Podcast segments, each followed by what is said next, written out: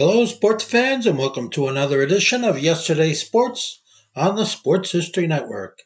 And make sure to check out sportshistorynetwork.com slash giveaways. I have two signed books I'm giving away. One is titled No Nonsense Old School Weight Training, and the other is Reliving 1970s Old School Football. Long before the recently disbanded Alliance of American Football, long before the XFL, both versions, long before the World League of American Football, the USFL, the World Football League, long before the AFL, there was the AAFC, the All America Football Conference, a short lived league, but one that struck so much fear into the well established National Football League that the NFL relented and agreed to absorb a couple of franchises. And ultimately, the NFL was so disgusted with its rival that it doesn't even recognize its existence. And next, on Sports Forgotten Heroes, we're going to talk about a league whose existence is very much still felt today the All America Football Conference. This is Sports Forgotten Heroes, a tribute to the stars who shaped the games we love to watch and the games we love to play. Stars who provided us with many thrills, but when their time was up, they faded away. We'll take a look back at their spectacular careers, their moments of fame, even if it was just for one season or just one game. And now, here's your host, Warren Rogan. Hello and welcome to Sports Forgotten Heroes. I am so excited to bring this episode to you the All America Football Conference. You know, when I first launched Sports Forgotten Heroes, one of the subjects I wrote down was the AAFC. This is a topic I have long wanted to cover, and despite repeated requests and reaching out to several people, I just couldn't nail down anyone to talk about this long forgotten league. That is, until I discovered the book, The League That Didn't Exist A History of the All America Football Conference 1946 to 1949, written by Gary Webster, a radio personality from Cleveland. So, what makes the AAFC so special and why am I so fascinated by this long forgotten league? Well, to begin with, the AAFC gave us three teams that still exist today, and all three are, well, in some way, shape, or form, iconic. The Cleveland Browns, the San Francisco 49ers, and the Baltimore Colts. The first version of the Buffalo Bills also played in the AAFC, and such great players as Otto Graham, Marion Motley, Y.A. Tittle, Joe Perry, Lou Groza, and Frankie Albert all got their start in the AAFC. There were rules that were adopted by the NFL that originated in the All America Football Conference. It was a league that paved the way for football in the far west. It was a league that paved the way to the south. The All America Football Conference was much more than the USFL of the 1980s, and really only the AFL surpassed what the AAFC was able to accomplish. And we're going to talk about so much in regards to the All America Football Conference. How the Browns totally dominated the league, what role the New York Yankees and Brooklyn Dodgers played, the introduction of professional football to the South in the form of the Miami Seahawks, to the West in the form of the 49ers and the Los Angeles Dons, the need to build a franchise in Chicago, and the man behind it all, Arch Ward.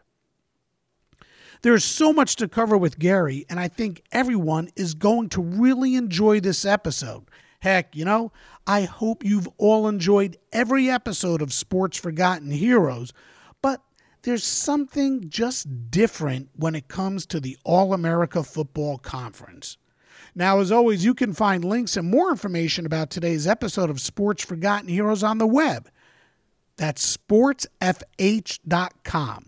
You can also check out past episodes there, learn more about our guests, contact us with questions, ideas, and more. That's sportsfh.com. Follow us on Twitter at SportsFHeroes. Look for Sports Forgotten Heroes on Instagram and check out our page on Facebook. You know, the All America Football Conference came into existence in 1946 with teams across the country and ultimately closed its doors after the 1949 season. In between, though, it gave football fans incredible action. Its most celebrated team was the Cleveland Browns, a team that proved itself to be better than any NFL team when it was given the opportunity to play against NFL teams.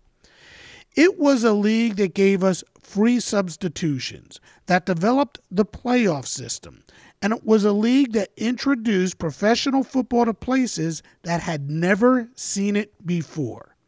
And now, let's get to today's show with Gary Webster, author of The League That Didn't Exist A History of the All America Football Conference 1946 to 1949.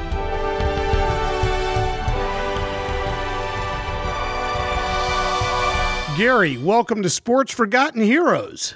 Well, Warren, thank you very much for having me.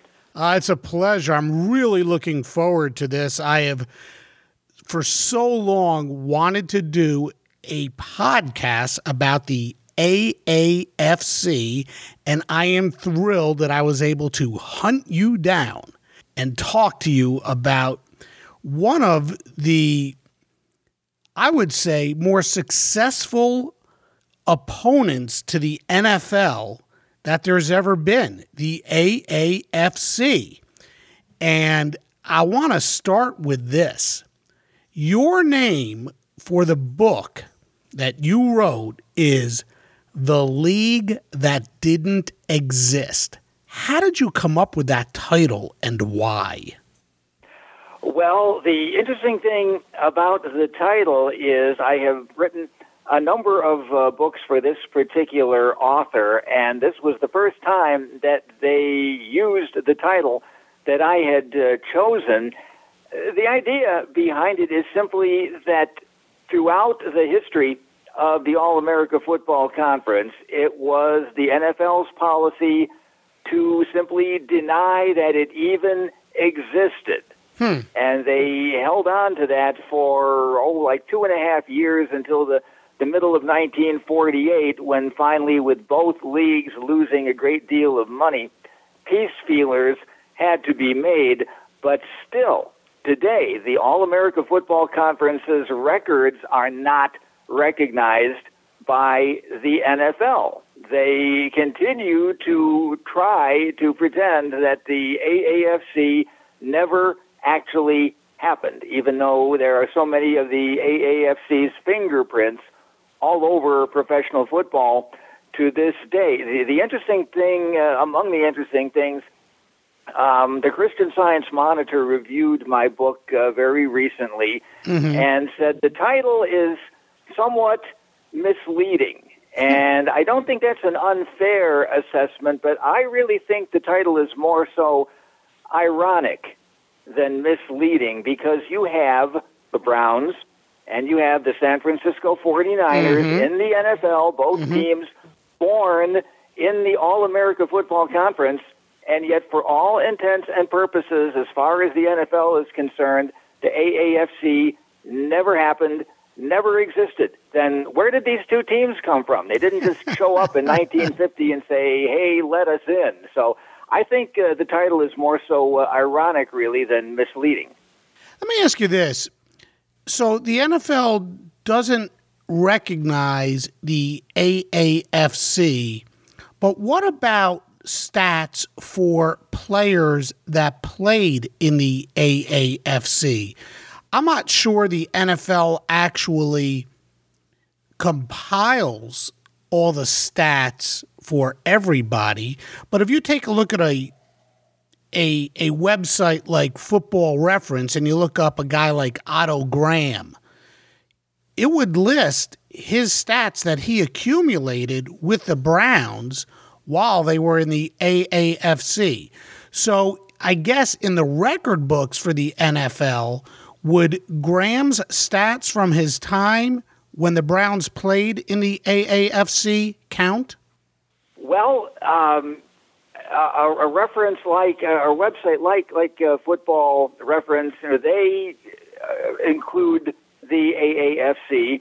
But for example, uh, let's take uh, let's take Lou Groza, Lou the Toe Groza, mm-hmm. who was the premier place kicker of uh, of his era.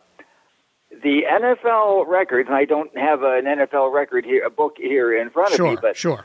Um, Groza scored 1,349 points in the NFL. And the NFL record book will show him with 1,349 points for his entire career, including AAFC. Groza scored 1,608 ah. points. But look it up in the NFL record book, and they will only give him credit for 1,349, those that he scored in the NFL. Interesting. Very interesting. One other question for you about the All America Football Conference. And yes, folks, it's the All America, not the All American. It's All America Football Conference. Why use the term conference instead of league? Was it just something that Arch Ward did? And we'll talk about Arch in a in a little bit. Um, where did the name conference come from instead of league? I think it was simply to separate the All America Conference from the National League. All of the other challengers uh, that actually fielded teams and played games and had seasons all called themselves the American Football League. There were, as I point out in the uh, first chapter of the book, two other challengers to the NFL at roughly the same time um, that never actually got so far as even signing a player, let mm-hmm. alone playing the ga- uh, game or or actually providing any competition for the NFL. But uh, there was a Trans America Football League and a United States Football League, not to be confused with the uh, United States Football League of the 1980s. yeah, gave confusing. Us, uh, spring football. so I think the idea was to really differentiate and separate this new conference from the existing NFL, and for that matter, from the would-be challengers to the NFL. Let's call it a conference rather than a league to hmm. uh, differentiate our, ourselves in the minds – of the fans, AAFC rather than the AAFL. Maybe it would help the uh, identity of the league by calling itself a conference. Interesting. All right, so Arch Ward, again, we'll talk about Arch in a second, but why start a new league? What was the impetus for starting a new football league? Was the NFL just not enough? Well, uh, here, here, Warren is the reason, according to Arch Ward. This is directly from Ward, the man who founded the All America Football Conference. When the conference merged with the NFL uh, late in 1949, as part of the post mortem, this is what Ward said. He created the AAFC to improve the standard of living for football players coming out of college and going into the professional ranks. It was strictly a means of creating competition for their services because of course now you had the NFL and the AAFC mm-hmm. competing for the same players so the price was going to go up Ward said that he felt college players were not getting the kind of money in the NFL that they deserved. And by creating a second league and creating competition for their services, he was improving their standard of living. Supposedly, that is why the AAFC came into being. Now, what a what a big-hearted guy. you know, it's really uh, it's interesting. Um, you know, I think uh, obviously the AFL was very successful and and merged with the NFL many years later. And when I was reading about the AAFC, I, I got to thinking could it have been that Arch Ward actually created the league with the intention on ultimately merging with the NFL? And the reason I ask that is because I did a show on the Kentucky Colonels. And mm-hmm. the Colonels obviously were a part of the ABA. And the ABA was actually formed with the intention on ultimately merging with the NBA. Now, of course, only four teams were taken by the NBA, but that was the intention of the league. And I got to thinking, could that have been in any way, shape, or form a desire of Arch Ward to ultimately have the best of his league or the whole league absorbed or merged with the NFL. Did you ever ever see anything like that?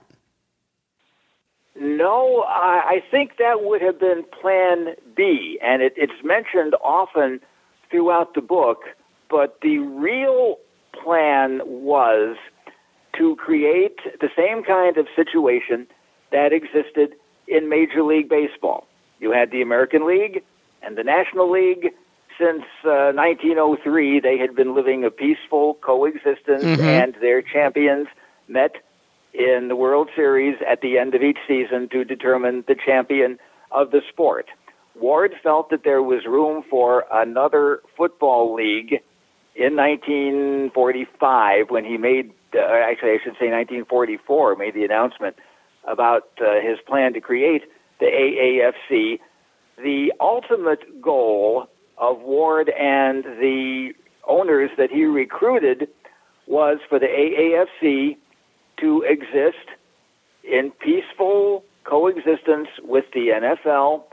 They would, in time, agree to a common draft and agree to a championship game at the end of each season to determine the champion of professional football. The the owners of the AAFC stated over and over and over again in 1946 and 47 and 48 this is what we want. Two separate but equal leagues not competing for players but having a common draft and then having uh, a Super Bowl without using that term mm-hmm. to determine which team was the champion of professional football. If that could not be achieved, then merger was plan B. But the ultimate plan was two separate but equal leagues like Major League Baseball. Hmm. Well, they never did get to the common draft, and while they never played a true championship game, there sort of was one game played, and we'll get to that later, between the Cleveland Browns and the Philadelphia Eagles. Um, and we'll talk about that later. First, though, what about Arch Ward? Who was Arch Ward, and why did he want to do this? Well, the fact that Ward founded the All America Football Conference gave it a credibility that uh, the two leagues I mentioned a few minutes ago, the Trans America Football League, which never so much as signed a player, and the United States Football League, which never so much as signed a player, the AAFC had a credibility because of Ward's track record. He was a well known sports columnist for the Chicago Tribune, and he had created two enduring um, sports classics, one of which endures to this day. Ward created the Major League Baseball All Star Game. Mm-hmm. It was mm-hmm. his idea in 1933 during the Chicago uh, World's Fair or uh, some sort of exhibition. I'm not sure if it was actually titled a World's Fair, but uh, Ward had the idea of pitting the American League's best players against the National League's best players, which had not been done before. The game was played at Comiskey Park. and Ward was able to coax John McGraw, legendary manager of the New York Giants, out of retirement to manage the National League team. Connie Mack, who at that point was in uh, his 33rd year as manager of the Philadelphia Athletics, managed the American League team. They sold out Comiskey Park. Babe Ruth hit a two-run homer to win the game for the American League. It was meant to be a one-shot deal, mm-hmm. but it was so popular that, of course, it was continued and uh, and continues on to this day. Then Ward also created the uh, College All-Star football game. There may be some. Uh, I would hope that there are many listeners to this podcast who uh, remember the College All-Star football game.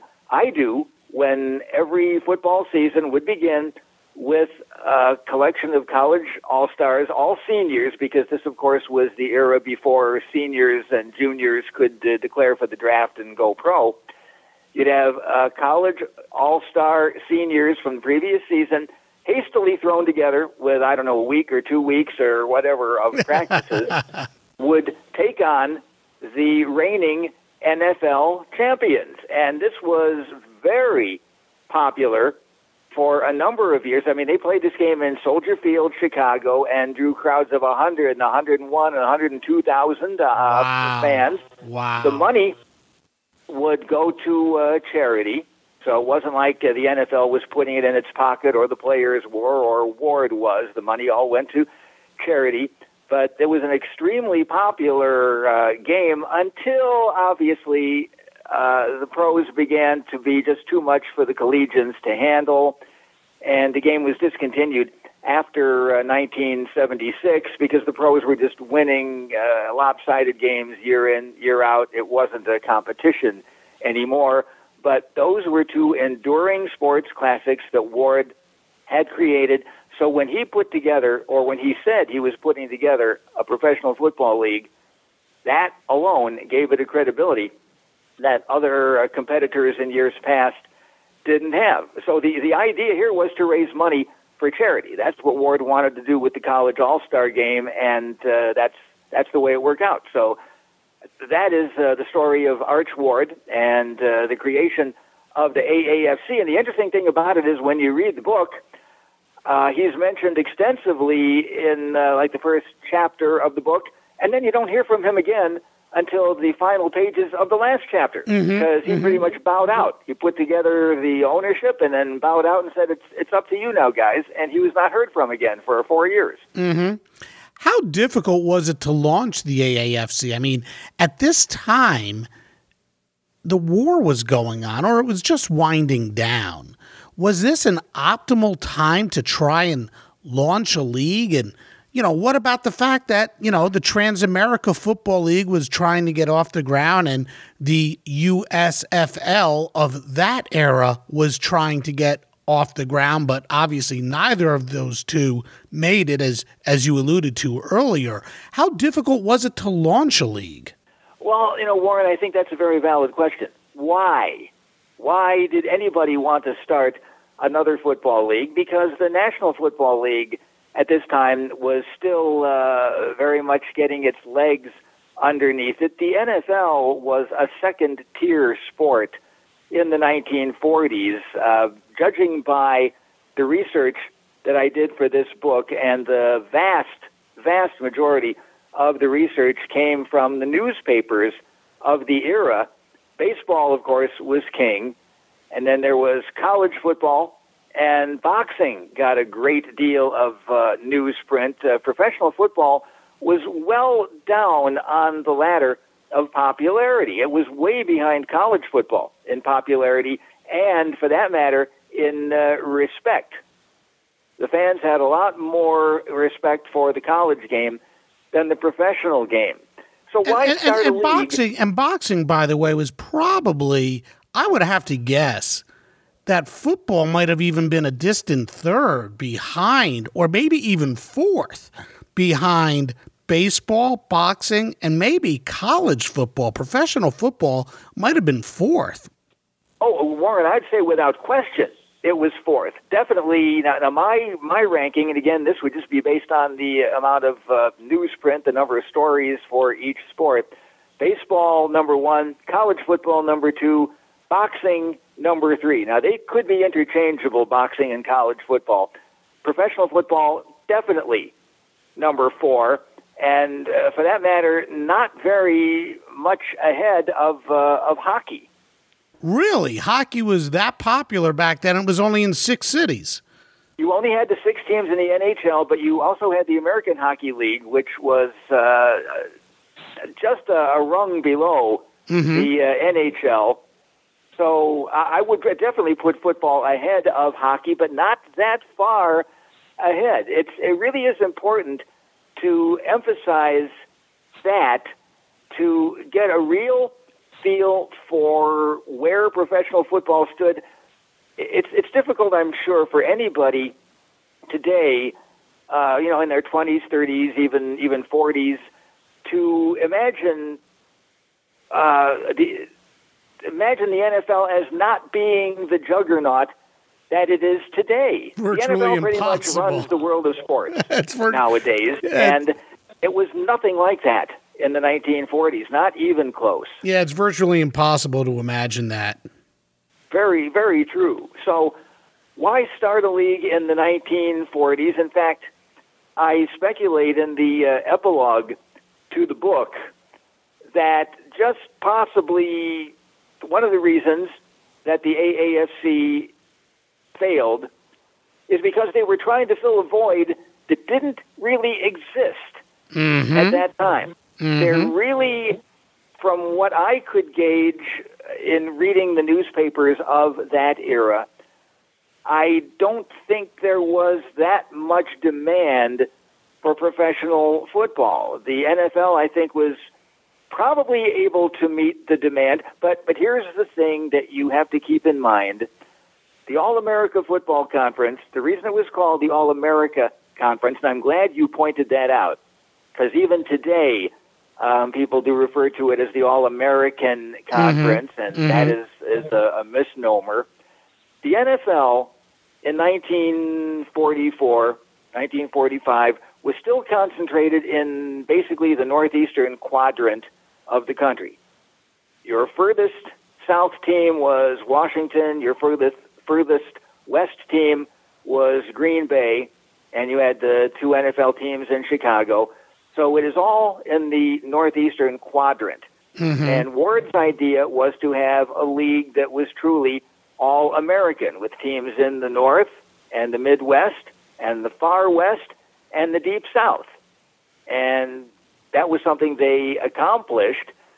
But was there really a demand for football in all of these places? And I, I don't think the demand was that strong. I think the AAFC was trying to fill a void that really didn't exist yet. It would by the time the AFL came along in 1960. But in 1945, and this is just my opinion, I don't think the demand for professional football was all that great. Two leagues really weren't necessary. Well, that would sort of explain then how they arrived in some of the cities that they did. So, Arch wanted to spread football across the country, but to ensure that there was some success, he had to put football, AAFC football, in cities that loved and and had established franchises. So we're talking about New York. And we're talking about Chicago. And like you just said, Chicago had two teams. They had the Bears and the Cardinals were originally the Chicago Cardinals. Mm-hmm. And then they went out to Los Angeles. And the funny thing is, LA was about to get its first taste of the NFL at the same time as the Rams were moving there from Cleveland. And if anybody's interested, you could go back and take a listen to our podcast about the Cleveland Rams. They actually won the NFL championship and then just a short time later packed up and moved to LA. So, why did they put teams in New York and LA and Chicago? Well, um, first of all, if you want to succeed as a sports league, you have to have a team in New York, or at least that's always been the philosophy. Even back then, it was still the, the media capital of the country. And technically, the AAFC had two teams in New York because they also had a team in Brooklyn. Yeah, I want to get to So that. they in had just- two yeah, in New York. very interesting. And um, Ward, being from Chicago, envisioned the Chicago franchise as being the centerpiece of the AAFC. Didn't work out that way. no, it sure didn't. And the interesting thing is, as you just mentioned, Los Angeles goes from being a city that has no NFL team to suddenly having two professional football teams. The AAFC puts a team in there, and Dan Reeves, within uh, less than a month after the Cleveland Rams win the 1945 NFL championship, moves the Rams to Los Angeles. So now suddenly you've got two teams there. Mm-hmm. And uh, the AAFC put a team in San Francisco. And uh, originally, the idea was that they were going to have to compete for fans in Cleveland between the Rams and the Browns. Then the Rams packed up and left, and the Browns had Cleveland all to themselves. Mm-hmm. But still, the the birthplace of football is in in the Northeast. I mean, Pennsylvania, Ohio, um, New York to uh, to a lesser extent. So Ward wanted franchises in these places, and then the idea was to expand into places that did not have professional football. Uh, maybe the most interesting, this uh, franchise would deserve a book unto itself. The uh, the Miami Seahawks. Oh, I have some questions for you. I want to ask about the Miami Seahawks. Well, I, I hope I have the answers for you. The, the Miami Seahawks are uh, a fascinating story. They did participate in the very first ever All America Football Conference game. And yes, I'm sure we will get to that shortly, but um, to to just uh, wrap up the, the question that uh, that you were asking, you do need to have a team in New York to be successful because that's the media capital of the world. Ward felt that the Midwest is football country, heartland of America, and you've got to have a successful franchise there. Who knows if the AAFC might have survived or at least been stronger if they had had a successful franchise in Chicago. And then go out west where there was no football, and go down south where there was no um, professional football, I should say. And you were truly covering America from from sea to shining sea, and he had his All America conference. Yep, he sure did. And another thing he said he had was money. Oh, yeah. They thought they had money. Who were the owners and how important was it to include a guy like Dan Topping, who the AAFC brought in to own the New York Yankees? And that's the New York Yankees of the AAFC, but he also owned another New York Yankees team. How important was it to bring a guy in like Topping, and who were some of the other owners that um, the AAFC had? Well, Topping is a fascinating story, and I'll, I'll go into detail about him in just a moment. But throughout the book, I do make a lot of references to money. The stories that I researched insisted that the AAFC owners had much deeper pockets than the NFL owners. And this insistence was happening while AAFC teams were barely getting by, were going bankrupt or almost bankrupt in some cases. In fact, I found it humorous, and I, I hope that it comes across in the book because I wrote this in a, a sarcastic vein. Doing my research, I just couldn't help but laugh at all these references to, to money with AAFC teams uh, going down the drain left and right, all of this brave talk about, well, we have men with lots and lots of money waiting to take over the Chicago franchise in particular. Well, if this Rockets ownership doesn't survive, we have another well heeled ownership ready to take over. There always seem to be lots of people with lots of money looking to invest in the AAFC, and still you had uh, half of the league's teams barely barely surviving. Sounds Now, like Dan the old Thomas- World Football League too. Yes, quite so, quite so. Now, uh, the phrase that you're using uh, about Dan Topping, how important was it? I think that can be looked at in in two ways. We can look at it now from the historical perspective. How important was it for the All America Conference to recruit Topping as an owner, and how important did they think it was at the time? At the time, the other AAFC owners thought it was extremely important. And the main reason is, as you alluded to, Dan Topping owned two teams called the New York Yankees. Uh, with his partner Del Webb, they owned the baseball Yankees, but more importantly, Dan Topping owned Yankee Stadium. Ah. And we are talking about the number one sports venue in America at the time. Dan Topping owned it. However, he had owned the uh, Brooklyn franchise of the NFL since 1931, and the team had never drawn very well. It had never been successful on the field, and uh, the Brooklyn and Boston teams had merged in 1945. Uh, that was a, a common occurrence during World War II because of the manpower shortage. Some franchises merged. Some, like the Cleveland Rams, took a one year hiatus, figuring there just is not enough personnel out there for us to put a team together. Mm-hmm. So Topping owned the Brooklyn team of the NFL and played in Ebbets Field. And he wanted, once he purchased Yankee Stadium, to move his Brooklyn team into it. However, right across the Harlem River was the New York Giants, owned by the Mara family, and they claimed territorial rights to the Bronx, meaning no other NFL team could play in Yankee Stadium.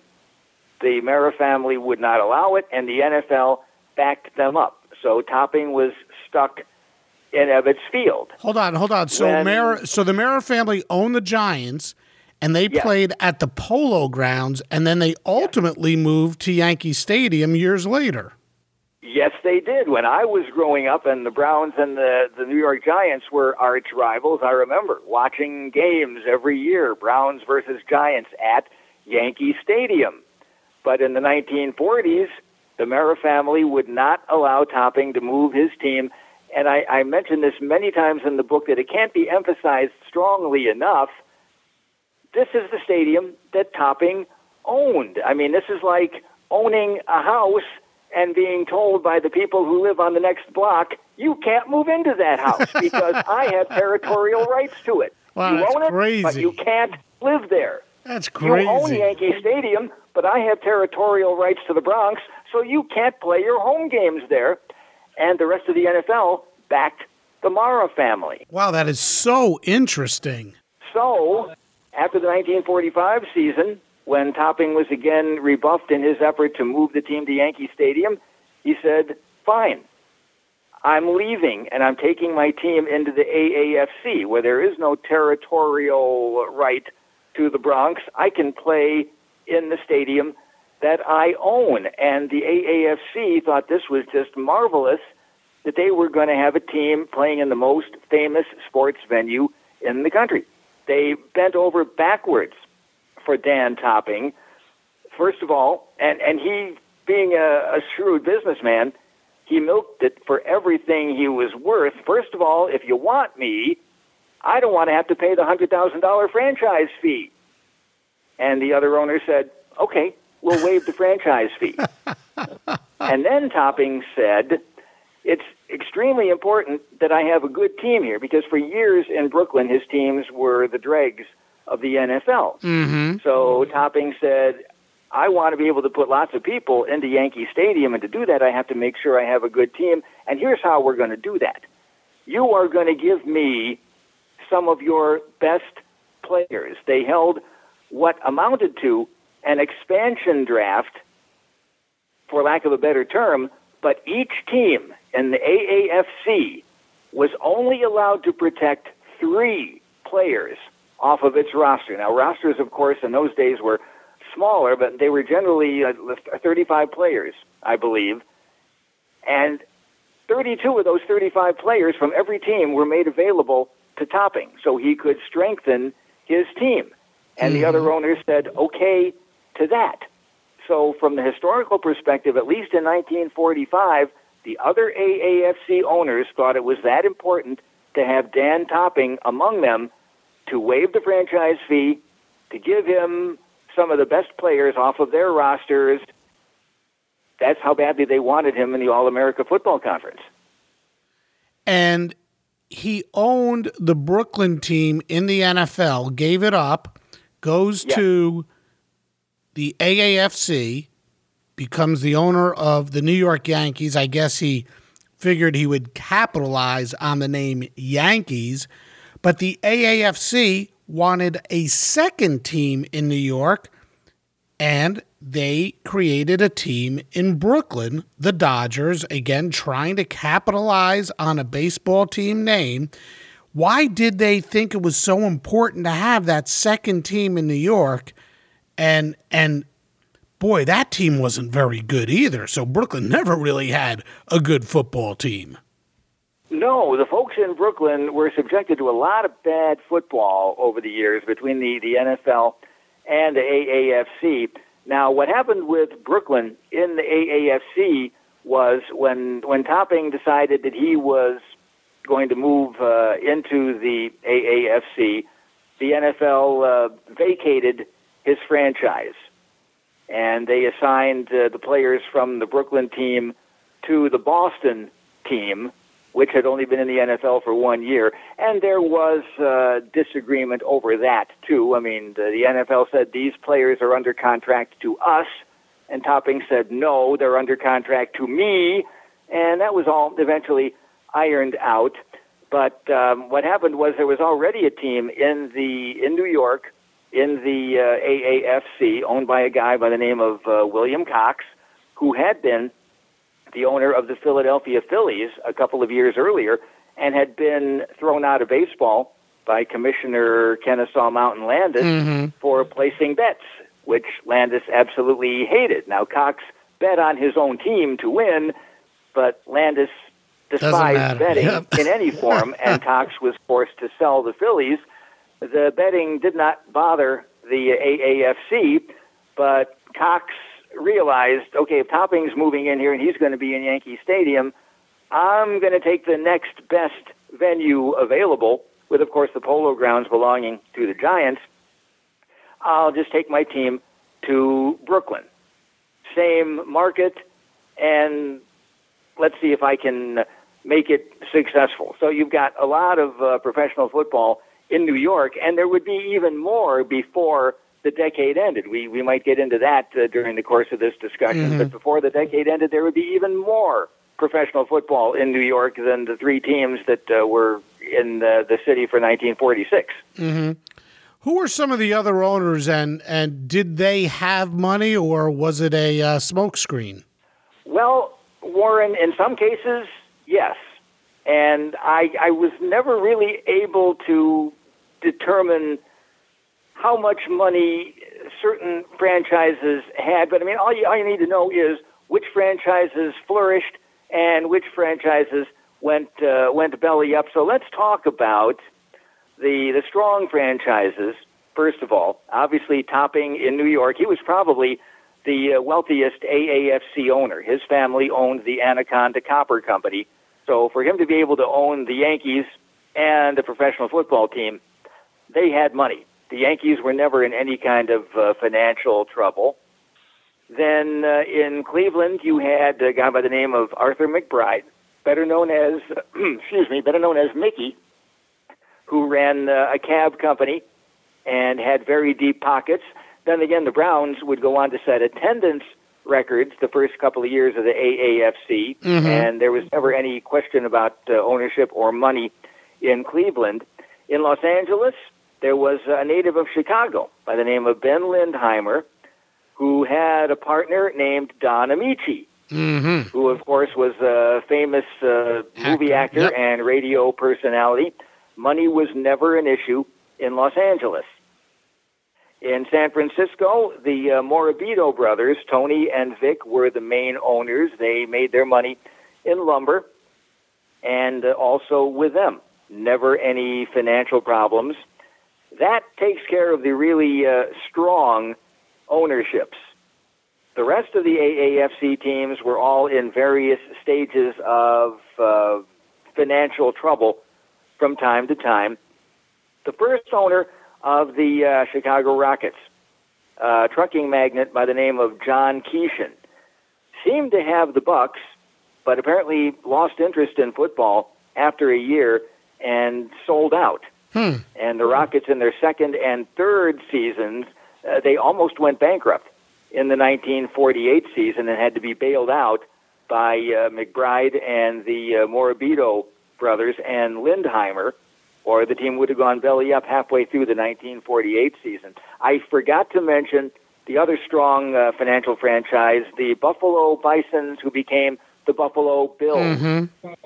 and they were owned by an oil magnate by the name of Jim Breuil, who had all kinds of money and must have had all kinds of money because when the AAFC uh, eventually merged with the NFL, Brule claimed to have lost over his ownership seven hundred thousand dollars. That's a lot And of again, money consider we're, back we're talking then. about the 1940s here, not that 700,000 Yeah. is a big chunk of change today, but think of what that meant in the in the 1940s. But the Bills never were in any uh, danger of going under because Breuil had the kind of money to be able to absorb that kind of financial loss. In Brooklyn, uh, Cox was around with a partner by the name of Gerald Smith for two years and then sold out. Miami, with a guy by the name of uh, Harvey Hester, and as you said, we will talk about them in, in some detail Mhm. shortly. Mhm. And uh, and then Chicago, when Keeshin sold out, he sold to uh, an underfinanced ownership in 1947, which sold out to another underfinanced ownership. Well, I say that they're underfinanced, and I can only go by the fact that after the 1947 season, the team was put back on the block and was practically bankrupt. Yet, throwing around figures, according to the uh, commissioner of the All America Conference, uh, who in its second season was a guy by the name of Jonas Ingram, a former admiral in the United States Navy. Mhm. According to Jonas Ingram, the group that Keeshin sold the Rockets to was worth $33 million. Wow. And I find that extremely hard to believe because either they didn't have anywhere near that kind of money or they just weren't willing to spend it. But after the 1947 season, they threw in the towel and the team was sold once again. Now, if you want to talk about staggering figures, and this one I, I don't believe, there really wasn't any way for me to investigate the truth of this statement. But before the AAFC played its first game, Jim Crowley was the commissioner, one of the famous uh, Notre Dame Four Horsemen. Jim Crowley was the commissioner and claimed that the aggregate wealth of the AAFC owners of the eight franchises, there were more than eight men because some franchises had uh, multiple owners, but the aggregate wealth of the men who owned the AAFC franchises, according to Crowley, before the 1946 season, was $200 million. Wow, that's a lot of money for back then. It certainly is. Now, who had what? Crowley did not go into any kind of detail, and, and as I've said, New York was solid, Buffalo was solid, Cleveland was solid, L.A. and San Francisco were solid.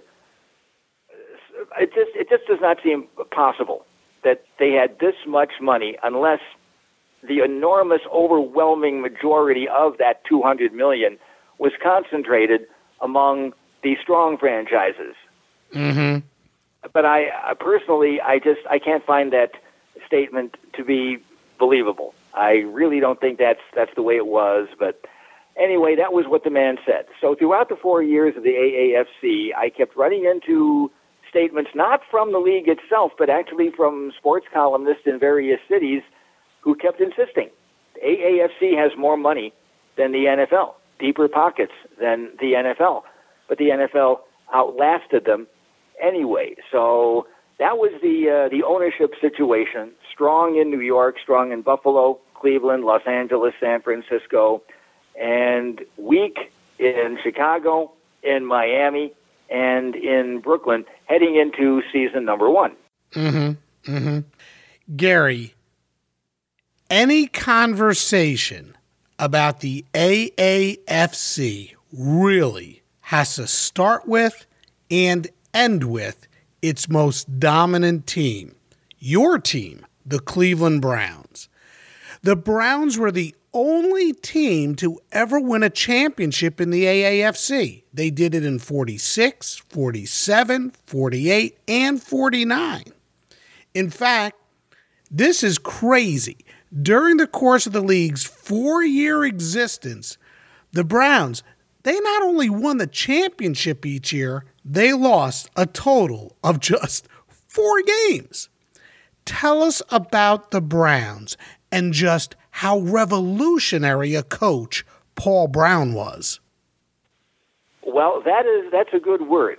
Revolutionary is a is a good word, and I, I mentioned in the book that it could easily have been called the Cleveland Browns and seven other teams because yeah, essentially absolutely. that's what the AAFC was: the Cleveland Browns and seven other guys and uh, here, interestingly enough, let me explain to you how the book came uh, into being because it was not something that I had intended to write about, but my publisher had asked me, Can you think of a, a book about the Browns? We'd like to publish a book about the Browns. Well, so much has been written about the Browns of that era mm-hmm. as opposed to the contemporary Browns. So, I mean, the, the, contemporary Browns would lose as many games in one month as the Browns of the AAFC lost in, in four years. So, anyway, hmm. I came across the idea of writing about the 1948 undefeated, untied All America Football Conference champion Browns. Here's an example of what I'm talking about when I use the title of the league that doesn't exist.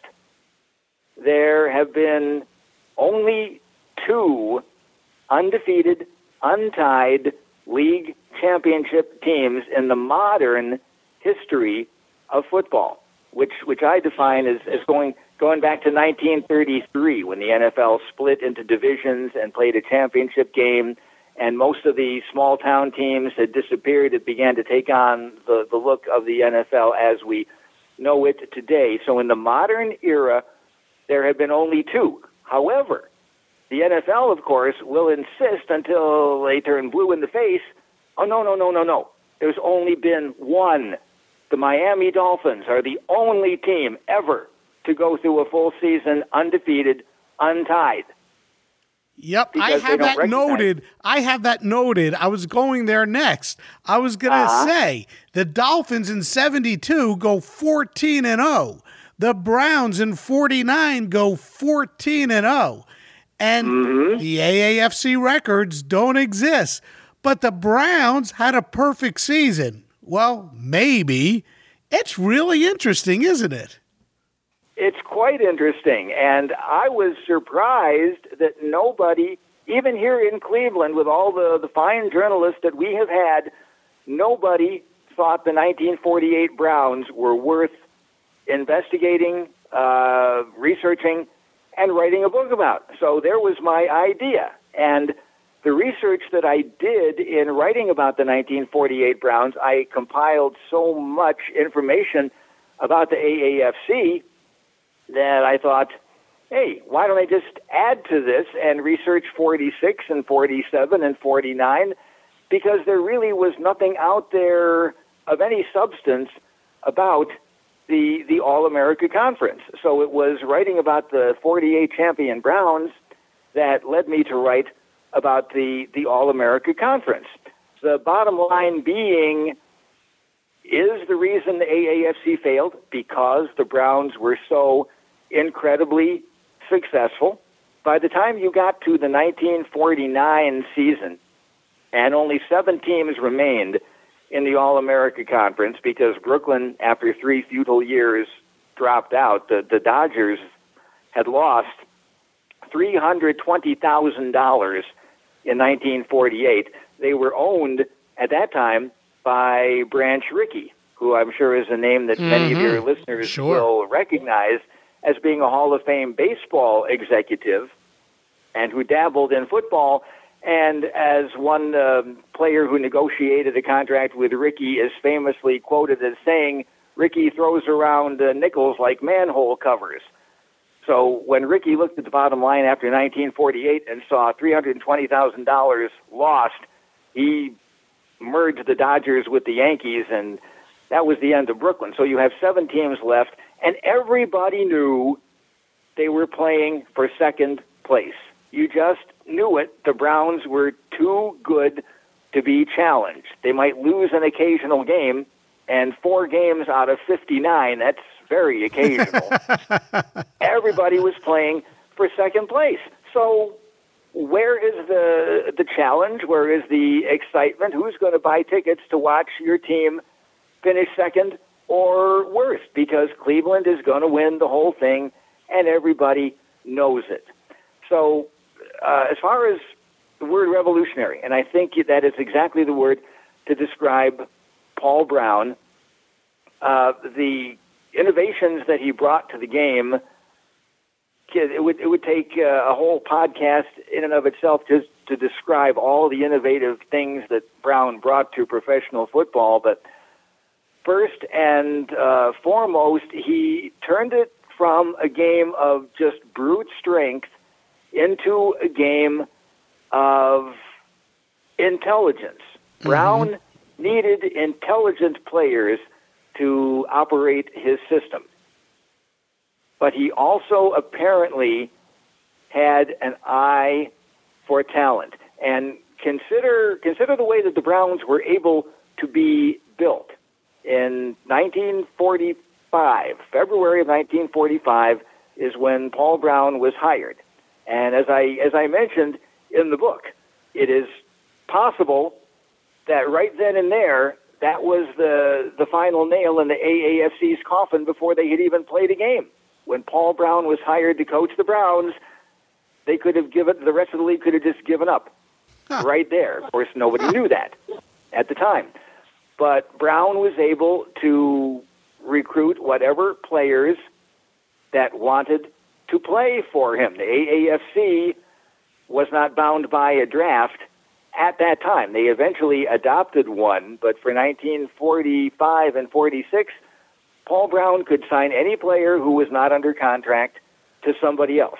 And obviously, the man had a great eye for talent because innovations aside and motivation aside, you still have to have players who are bigger and faster and they run better and they catch better and they block and tackle and do the fundamentals better and Brown knew how to find those players.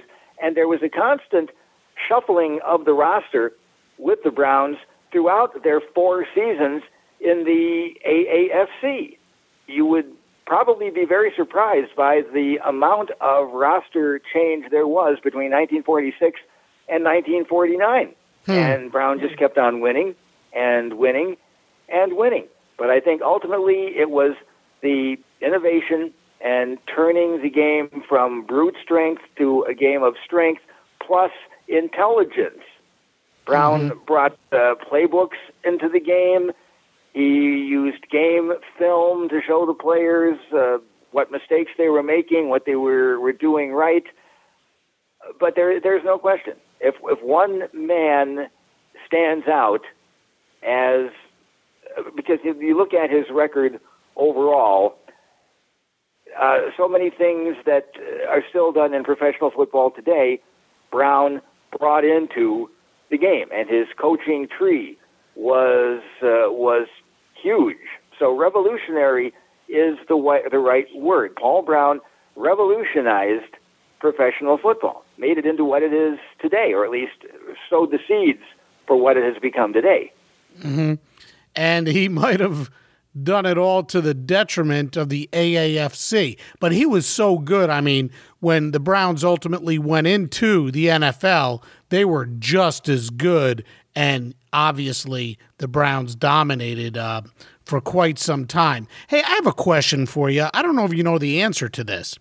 Were there any rules, different rules, um, you know, significant different rules between the play in the AAFC and the play in the NFL? And did the NFL adopt any of those rules?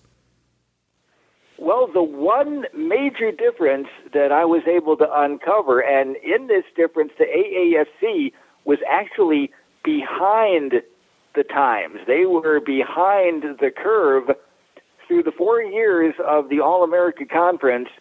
They did not allow unlimited substitution.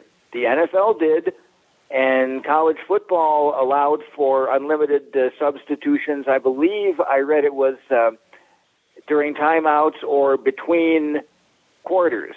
The AAFC, during its four year existence, did not allow unlimited substitution. So they were actually behind the curve rather than uh, ahead of it. But other than that, I'm not aware of any significant differences in the rules that uh, the NFL wound up adopting from the AAFC. They were actually behind the curve on the one significant difference between the two leagues. Do you know why? Do you know why they didn't allow unlimited substitution?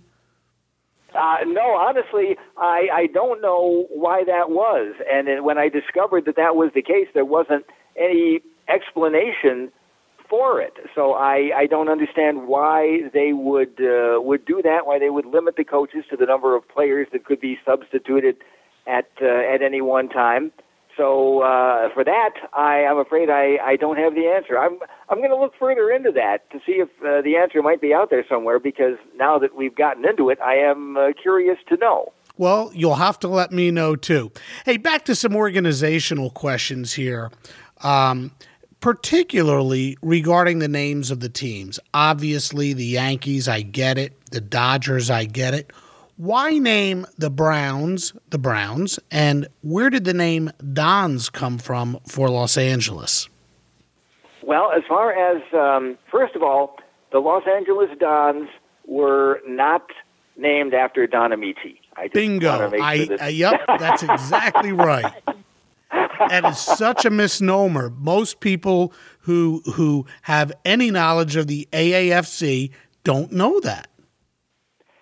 I'm assuming, and this is just an assumption on my part, but uh, having taken Spanish in seventh, eighth, ninth, and tenth grades, I'm assuming that uh, Dons must be uh, a derivative of of Spanish, uh, but I I don't know that for sure. I know that the, the logo of the Dons was like a, a conquistador's helmet, and I'm assuming that it must be Spanish in origin mm-hmm. in some way. And I apologize for being very vague about that, but that's just an assumption on my part. But yes, at least we can put to rest the uh, belief that the Dons were named after Don Ameche because they were not, unlike in Cleveland, where the Browns were named for Paul Brown. Now, there are a couple of stories.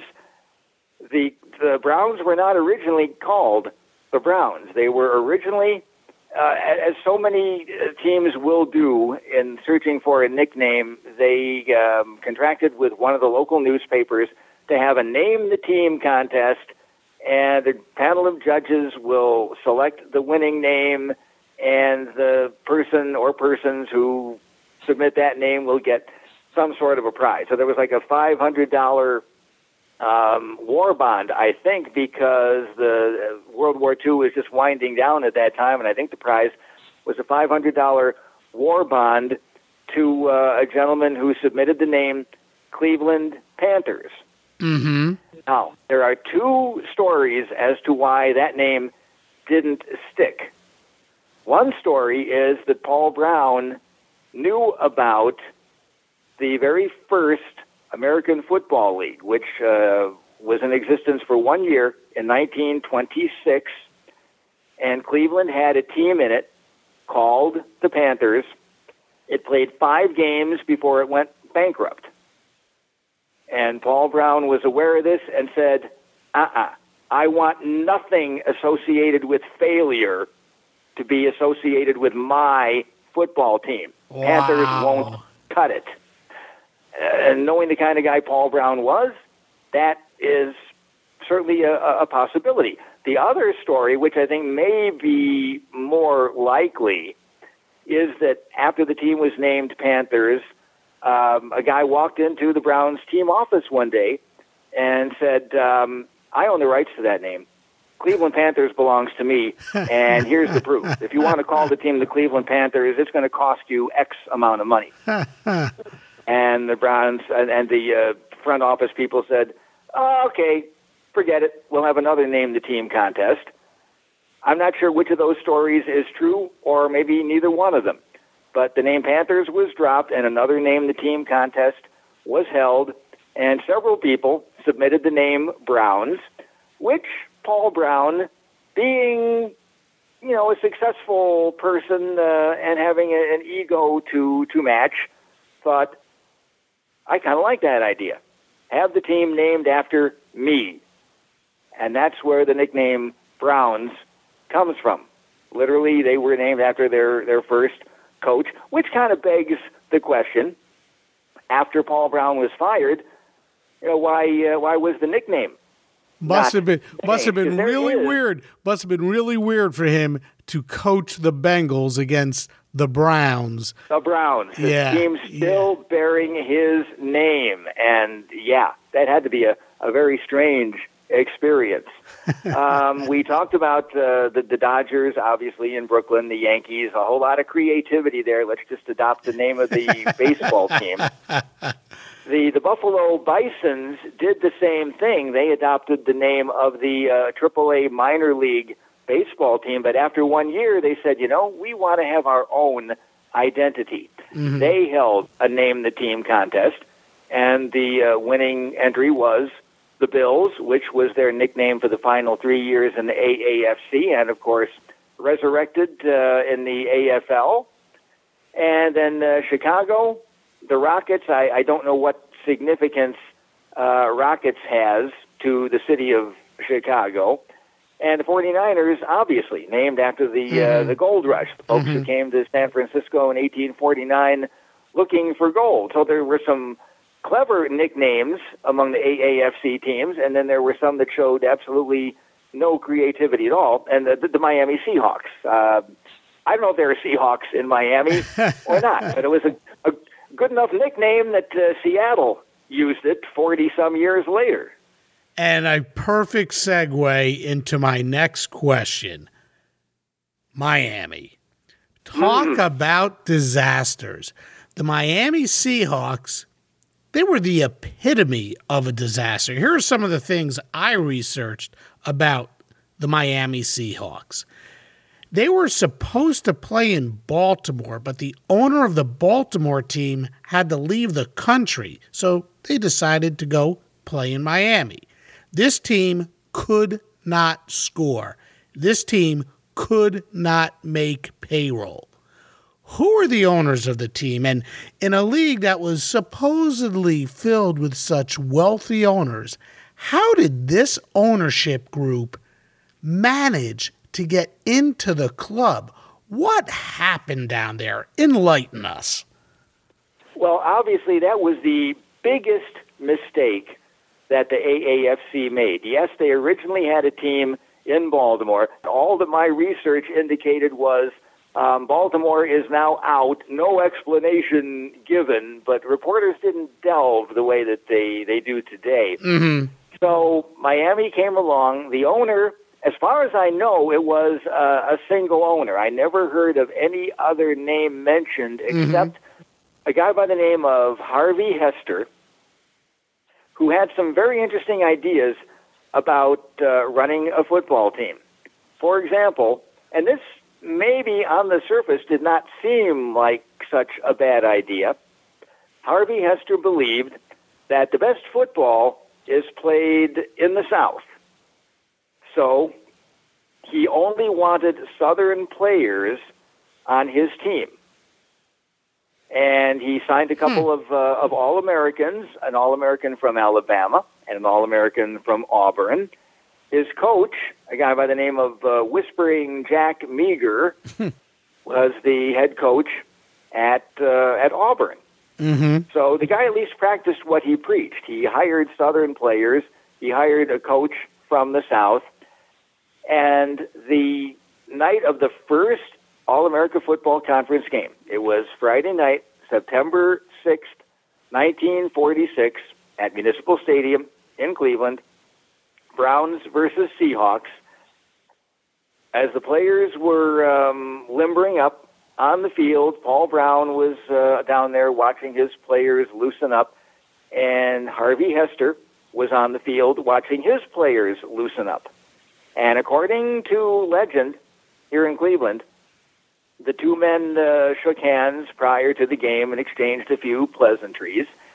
And Hester told Brown, You guys don't have a prayer because you don't have enough Southern players on your team. We're going to destroy you. Final score Browns 44, Seahawks nothing. the Seahawks had zero yards in the first half. They had uh, 16. I think I've got this right, and it really doesn't make any difference which is which. They had either plus 16 rushing and minus 16 passing, or vice versa. But they had zero yards in the first half. And in the uh, second meeting between the two teams in Miami, the Browns won that one 31 to nothing. Uh, 34 to nothing, excuse me. 34 to nothing. So, uh, the, the games between the uh, the team with all the Southern players and the team with players from all over the country, Browns 78, Seahawks nothing. Like I said, they couldn't score. Oh my! but there's more. We just just started telling the uh, the tale of the, the the Seahawks. Now, what was made a big deal of in the Cleveland papers a couple of days after the game is that the Seahawks left town and didn't pay any of their bills. They didn't pay their hotel bill. They didn't pay their restaurant bill. And um, Mickey McBride quietly, but apparently not that quietly because the paper knew about it. The Cleveland papers knew about it. He paid the bills so that the All America Conference didn't have a big fat black eye on its first night. But um, another of Hester's interesting ideas was he thought that by November, all of the snowbirds would be coming down to Miami from up north. So he asked the league, Can I have all seven of my home games in November and December? In other words, Hester's plan was I want my team to play the first seven games on the road and the last seven games at home. Well, the league didn't quite go for that, but they came pretty close. They gave Miami six of its first seven games on the road and six of its last seven games at home. They closed the season on a six game homestand. And they did not draw five figures for any of their games. Remember, they played in the Orange Bowl, which had 80,000 seats. They never Wow. drew as many as 10,000 people to one of their games. Then by the um, the middle of November, there was a column in one of the Cleveland newspapers in the uh, the Plain Dealer, and Whitey Lewis, the sports editor of the Plain Dealer, wrote that the biggest mystery of the season is what Harvey Hester is using to pay his players. And by the end of the season, it was revealed that they weren't getting paid. He was pay- he was using months of the nothing to season, pay Miami them. players, they did not get paid. You know, the, the big mystery is why did they keep showing up for practice and why did they keep showing up for games? They were not paid for the last Yeah. two months of the season. Wow. So, one game, one game, the Seahawks drew less than three thousand people. Imagine less than three thousand No, people I can't. in the Orange Bowl. I can't. I just can't. And believe it or not, they won that game. With less than 3,000 people in the stands, they won that game. One of only three games that they won. but really, the, the Seahawks deserve a, a book unto themselves because they, and who knows, who knows how that, well, after the season, after the season, something had to be done about the Miami franchise. And there actually was a group of Miami residents who went to the All America Football Conference meeting and said, please give the franchise to us. Let us buy it. They're not saying give it to us. Let us buy it and keep it in Miami and run it right. And the AAFC just said, there's the door. We want nothing to do with South Florida right now. And maybe, maybe that had an impact on the fact that uh, professional football wouldn't return to South Florida for another 20 years till the Sure. Dolphins came along in uh, in 1966. Sure. And one other thing, on a really on a on a serious note, and I, I would imagine Warren, you probably wanted to get into this at at some point. Um, when the Browns played in Miami in early December, there were two guys, of course, on the Browns roster who were left back in Cleveland. That would be Bill Willis and Marion Motley, because the law in Florida strictly stated African Americans Yeah. and Caucasians cannot play each other in sporting events. Yeah. Not allowed. Yeah. And and the Browns were not going to challenge that, so they had announced early in the season when we go to Miami, Motley and Willis will be left in Cleveland. Because first of all, Brown knew he could uh, beat the snot out of the Seahawks without Motley and Willis, but he also hated controversy and didn't want to get involved in any controversy. I'm going to challenge this law because I want these guys playing for me. So that was another problem that the AAFC was able to get rid of when they uh, got rid of Miami. Of course, that is nothing that the Harvey Hester had anything to do with. But that's, uh, in a nutshell, the story of the AAFC's Miami franchise. Yeah, there's so much to cover, and that's one of the things I've I've sort of avoided in on this episode in preparing is uh, any of the uh, racial tensions, let's call it, that affected professional sports back then. Back to Miami for a moment. They were supposed to be in Baltimore. They end up playing in Miami, and then ultimately they do become the Baltimore franchise of the AAFC in 1947. You know, Yeah. the year after the AAFC was absorbed by the NFL, Baltimore sat out and then they came back. So let's cover a few things here. Mm-hmm. There are actually two teams, and you said this earlier, still playing in the NFL that were originally AAFC teams. The San Francisco 49ers, and now you're going to disagree with me here, the Baltimore Ravens. And I say the Ravens because they're really the original Cleveland Browns, but semantics. Well, it is semantics, but yes, technically uh, that is that is the truth. And the the interesting thing is the uh, Browns moved to Baltimore for the 1996 season, which represented the 50th anniversary Yeah. of the founding of, of the, the beginning, I should say, of the All America Conference. Right. And we're doing this during the 70th anniversary of the league's last year. hmm The Colts didn't play the year after the NFL absorbed the AAFC. But we haven't really talked about the Niners. Now, as good as the Browns were, and they were the best, no question about it, the Niners were a pretty darn good football team when they were in the AAFC. What can you tell us about the Niners? Well, the 49ers were, at the very worst, the third best team, and quite possibly, probably the second best team in the AAFC. And for the 1948 season, when the Browns went undefeated at 14 and 0, they were in the same division with the Niners in the Western Division of the AAFC.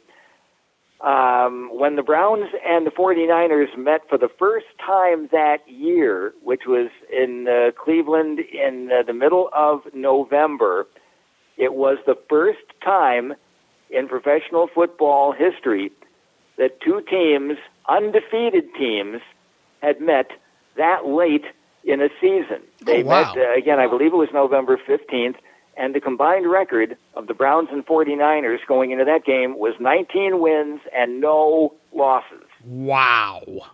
and that had never happened before that late in the season for two teams to be undefeated and meet on the same football field. The Browns won that game 14 to 7. Mm.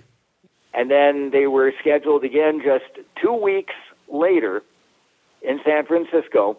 Browns got out to an early lead. The 49ers came back and uh, led 21 to 10, and they were driving for another touchdown, which probably would have put the game out of reach. And there goes the undefeated season. There goes history, and quite probably there goes the the division title. Because in that game, the Browns came into that game with a record of 12 and 0.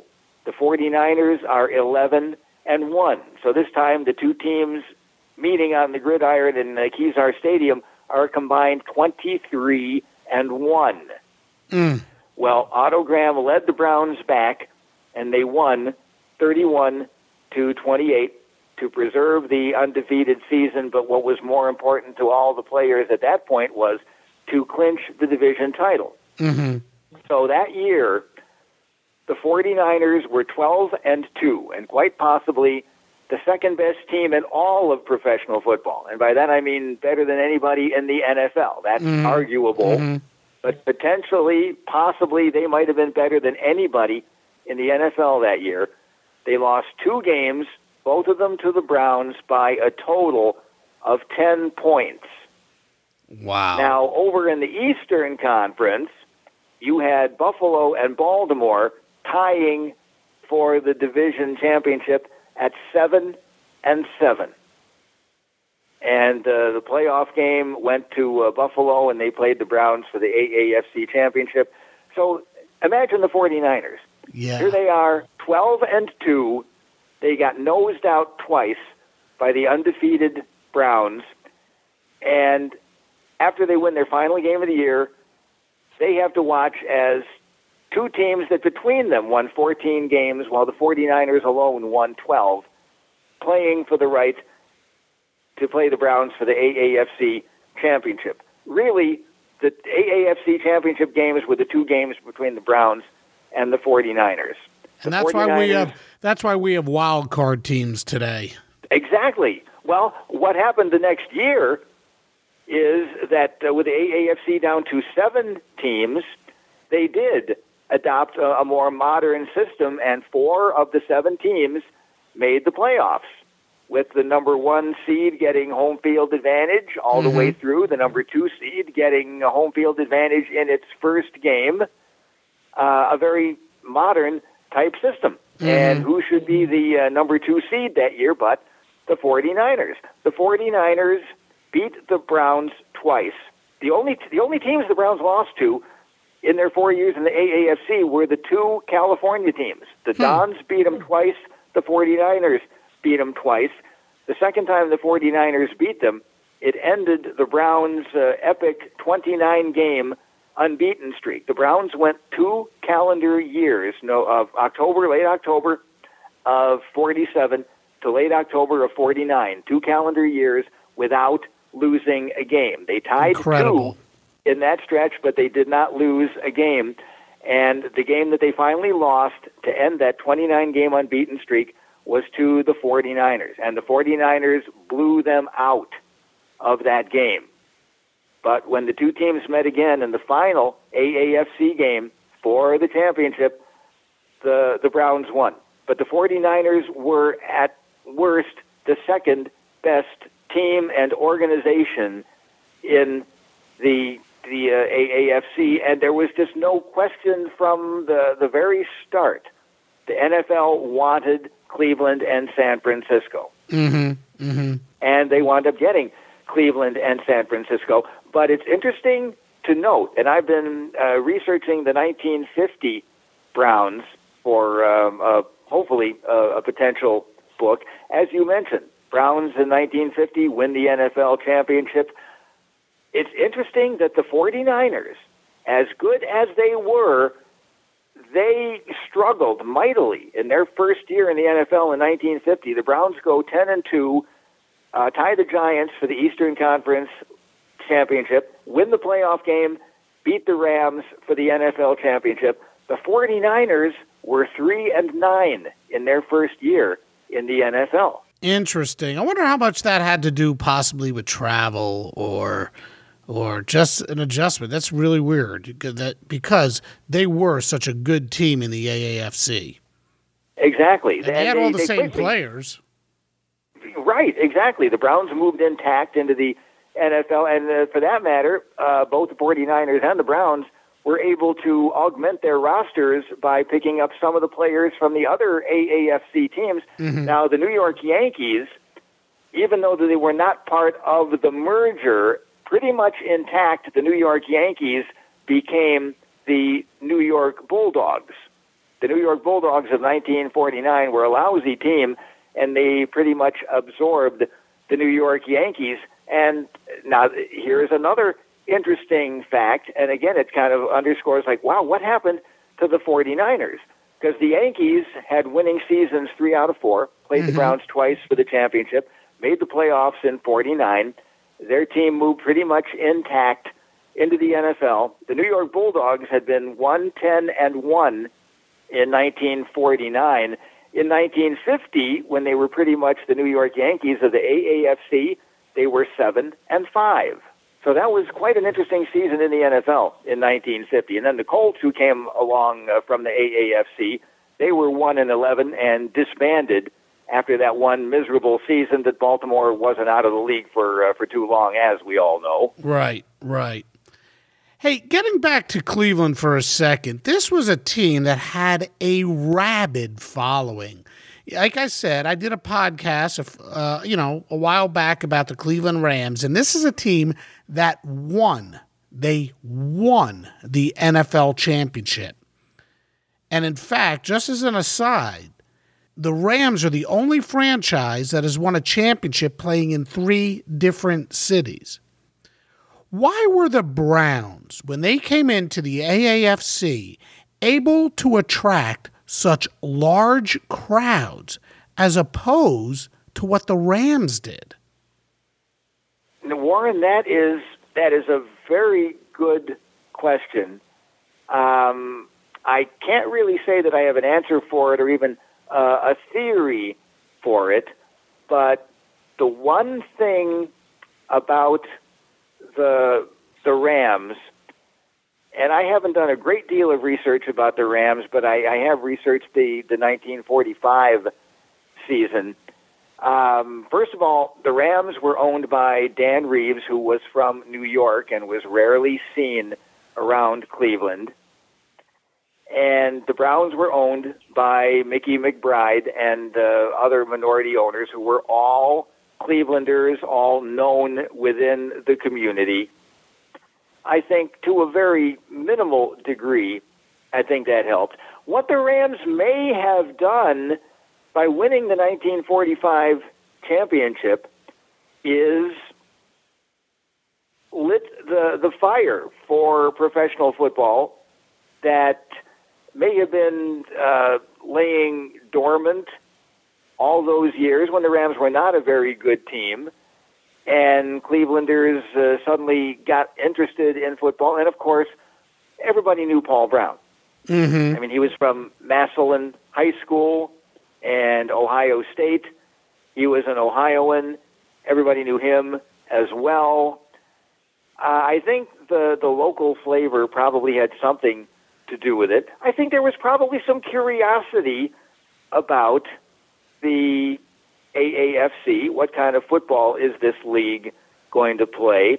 But in in thinking about this question just now, I'm I'm wondering, and this just popped into my head. I had not thought about this before, but there may have been some resentment on the part of the fans at uh, Reeves for moving the team mm-hmm. out of mm-hmm. Cleveland and basically, mm-hmm. hey, LA is is where I want to be, and Cleveland never really supported me all that well maybe the, the sports fans of Cleveland wanted to say, hey, we'll show you. Just watch us support our new football team, pal. Watch us give this new football team the kind of support that, that we never gave you. They may have had a, a bit of a chip on their shoulders.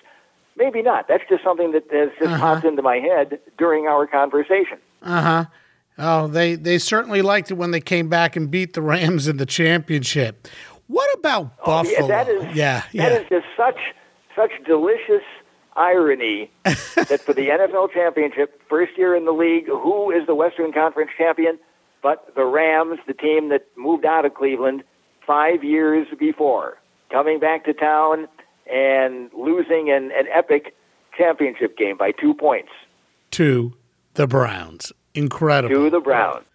Hey, what about Buffalo? Why were they not involved in the NFL's in the NFL's of I can't say that word.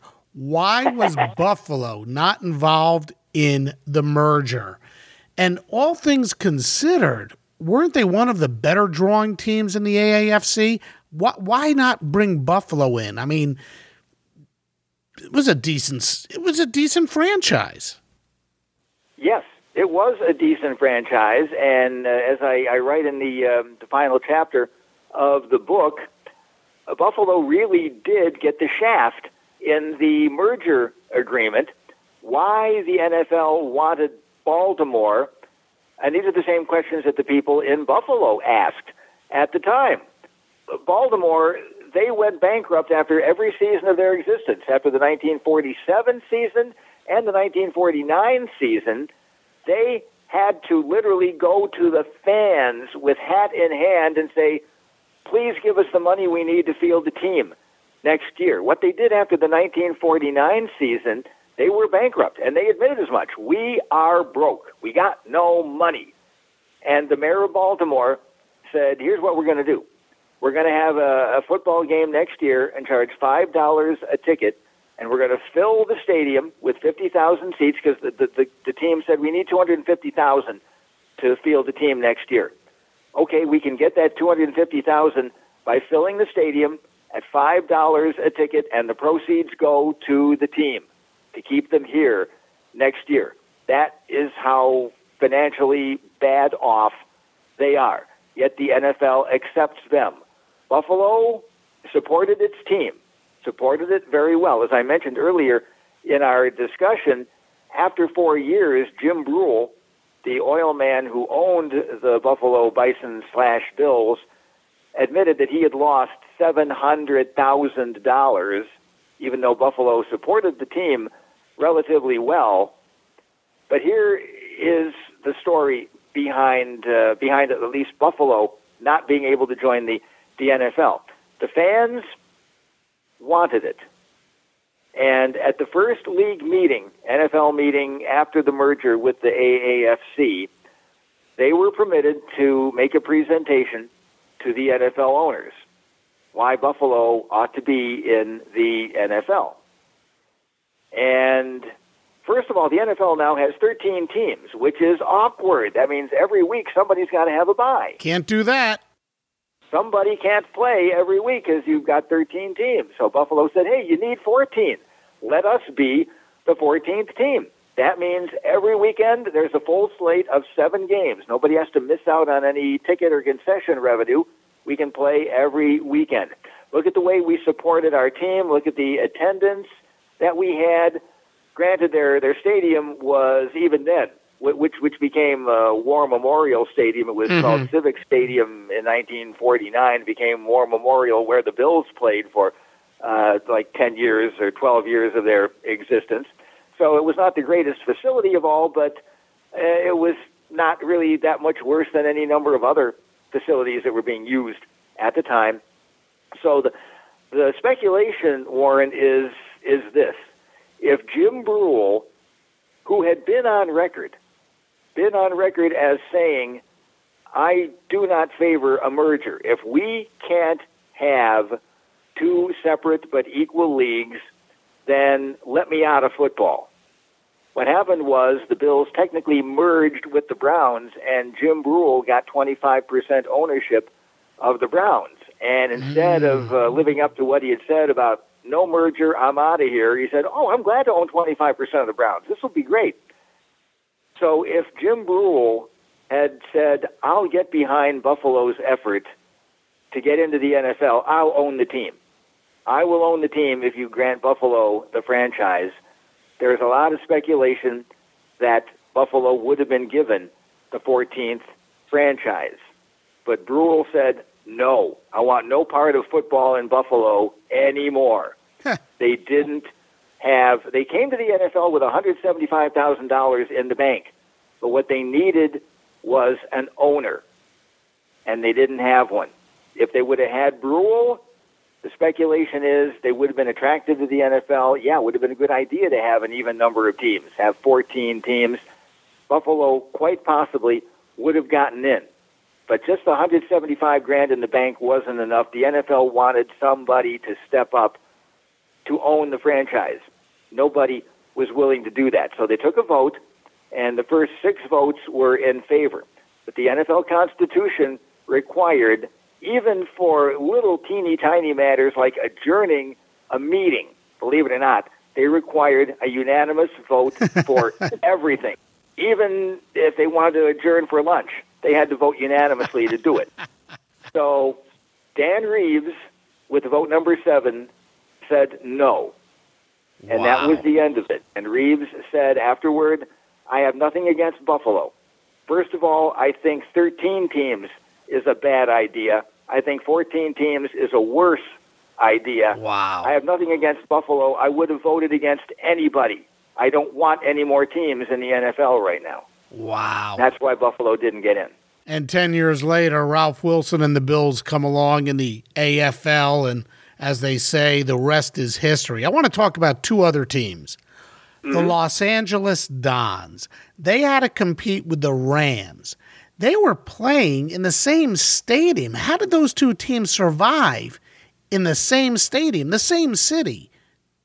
How well, did that they're, work? They're fighting for playing dates at the LA Coliseum, and apparently they had to go to uh, whatever commission was in control of the Coliseum and uh, you know fight over the playing dates. And I guess it was uh, first come, first served, basically, and whoever got there first could get the the juiciest playing dates. But you know, Warren, what I have found really interesting about Los Angeles is now by 1949, the Rams had pretty much shoved the Dons aside. They competed pretty evenly for the first three years, but by 49, the Rams were uh, significantly outdrawing the Dons. But one thing that happened on a number of occasions in Los Angeles, which really led me to scratch my head, they would draw 80,000 fans, 85,000 fans for exhibition games. The regular season started, and they would be drawing 30,000 fans for games that counted. That doesn't make you know, sense. I guess all you can say is it's Southern California. it doesn't make sense. And that might be as much of an explanation as you can come up with. But I would see uh, a half a dozen uh, examples of that both the Dons would cram 80 some thousand in for an exhibition against the 49ers. When the 49ers came to town for the regular season game, they'd draw 30,000. Figure that out. And the, the Rams would do the, uh, the same thing. Wow. But that was pretty much the situation in LA in terms of both sharing the same stadium. First come, first served. Whoever got to the Coliseum Commission first to gobble up the best dates got the best dates, and the other guys were stuck with uh, with what was left over. But you had uh, with the NFL playing a 12 game season and the AAFC playing a 14 game season, you had 13 games being played in the Coliseum, not to mention the exhibitions. Hmm. It just was a a unique situation where you take a city the size of Los Angeles, and in 1945, they have no professional football okay, they're promised an AAFC team for 1946, but that's not until 1946. Then suddenly, who shows up at the Coliseum but the world champions? Not just any wow. football team. the world champion Rams are now the Los Angeles Rams, and it's it's not unlike what uh, happened in Los Angeles just a few years ago. Sure, After what, 20 yeah. years without football, suddenly the Rams come back and the Chargers come back and you got football uh, all over the place. What? Why did the NFL not decide to take the Dons on? Was it strictly because they were playing in the same stadium as the Rams, and you can only have one team there? Well, largely that was it. Um, the, the Dons technically merged with the Rams. Yeah, now, I have I not looked over the rosters so I don't know how many Don's players wound up with the Rams, but technically um, they did merge because uh, Lindheimer at that point really didn't have any desire to continue losing money. I mean, ultimately, that was what forced the NFL to admit there is a thing called the AAFC, and we're losing money because of it. Lindheimer was a very wealthy man, and the Dons were never in any financial trouble because he had the wherewithal to sustain the losses. But he got tired of it like the other AAFC owners got tired of it. He was also in poor health by that time, so he was more than willing to uh, to bow out of football. And so the Dons and the Rams technically merged after the the 49 season. Mm-hmm. And what happened to the Yankees? I mean, they were good. They weren't the best team by far, but they were good, and they were coached by uh, uh, Ray Flaherty, and their star player was a decent uh, player, Spec Sanders, and they mm-hmm. were doing better than the Giants at the gate, and I think they might have even been doing better than the Giants financially. But I think maybe attendance was a little forced, and by that I mean it's my understanding that Dan Topping and his GM, Larry MacPhail, introduced a special ticket. Um, it was called the Stadium Club. And if you wanted box seats for a Yankees baseball game, you were forced to buy football season tickets too. That certainly helped ah. attendance. But uh, what happened to the Yankees? Why, uh, you know, why weren't they absorbed into the NFL? Well, part of the, the point of contention, again, was Yankee Stadium, which Topping owned, and which, as we mentioned earlier, the Yankees, uh, I mean, the uh, Giants eventually wound up moving into. Um, there had been talk about Topping being willing to give up the Yankees altogether if it would facilitate a peace agreement between the AAFC and the NFL. Topping really didn't want to bow out of football or give up the Yankees, but there had been talk about possibly if he was willing to give up Yankee Stadium and give up the Yankees, that could uh, break the, the log jam and get the deal done. Final deal done. But um, the, the thing about New York is remember that at this time, there was such a, a glut of football in the NFL uh, because after the 1948 season, a guy by the name of Ted Collins, who owned the Boston Yanks, decided New York is the promised land.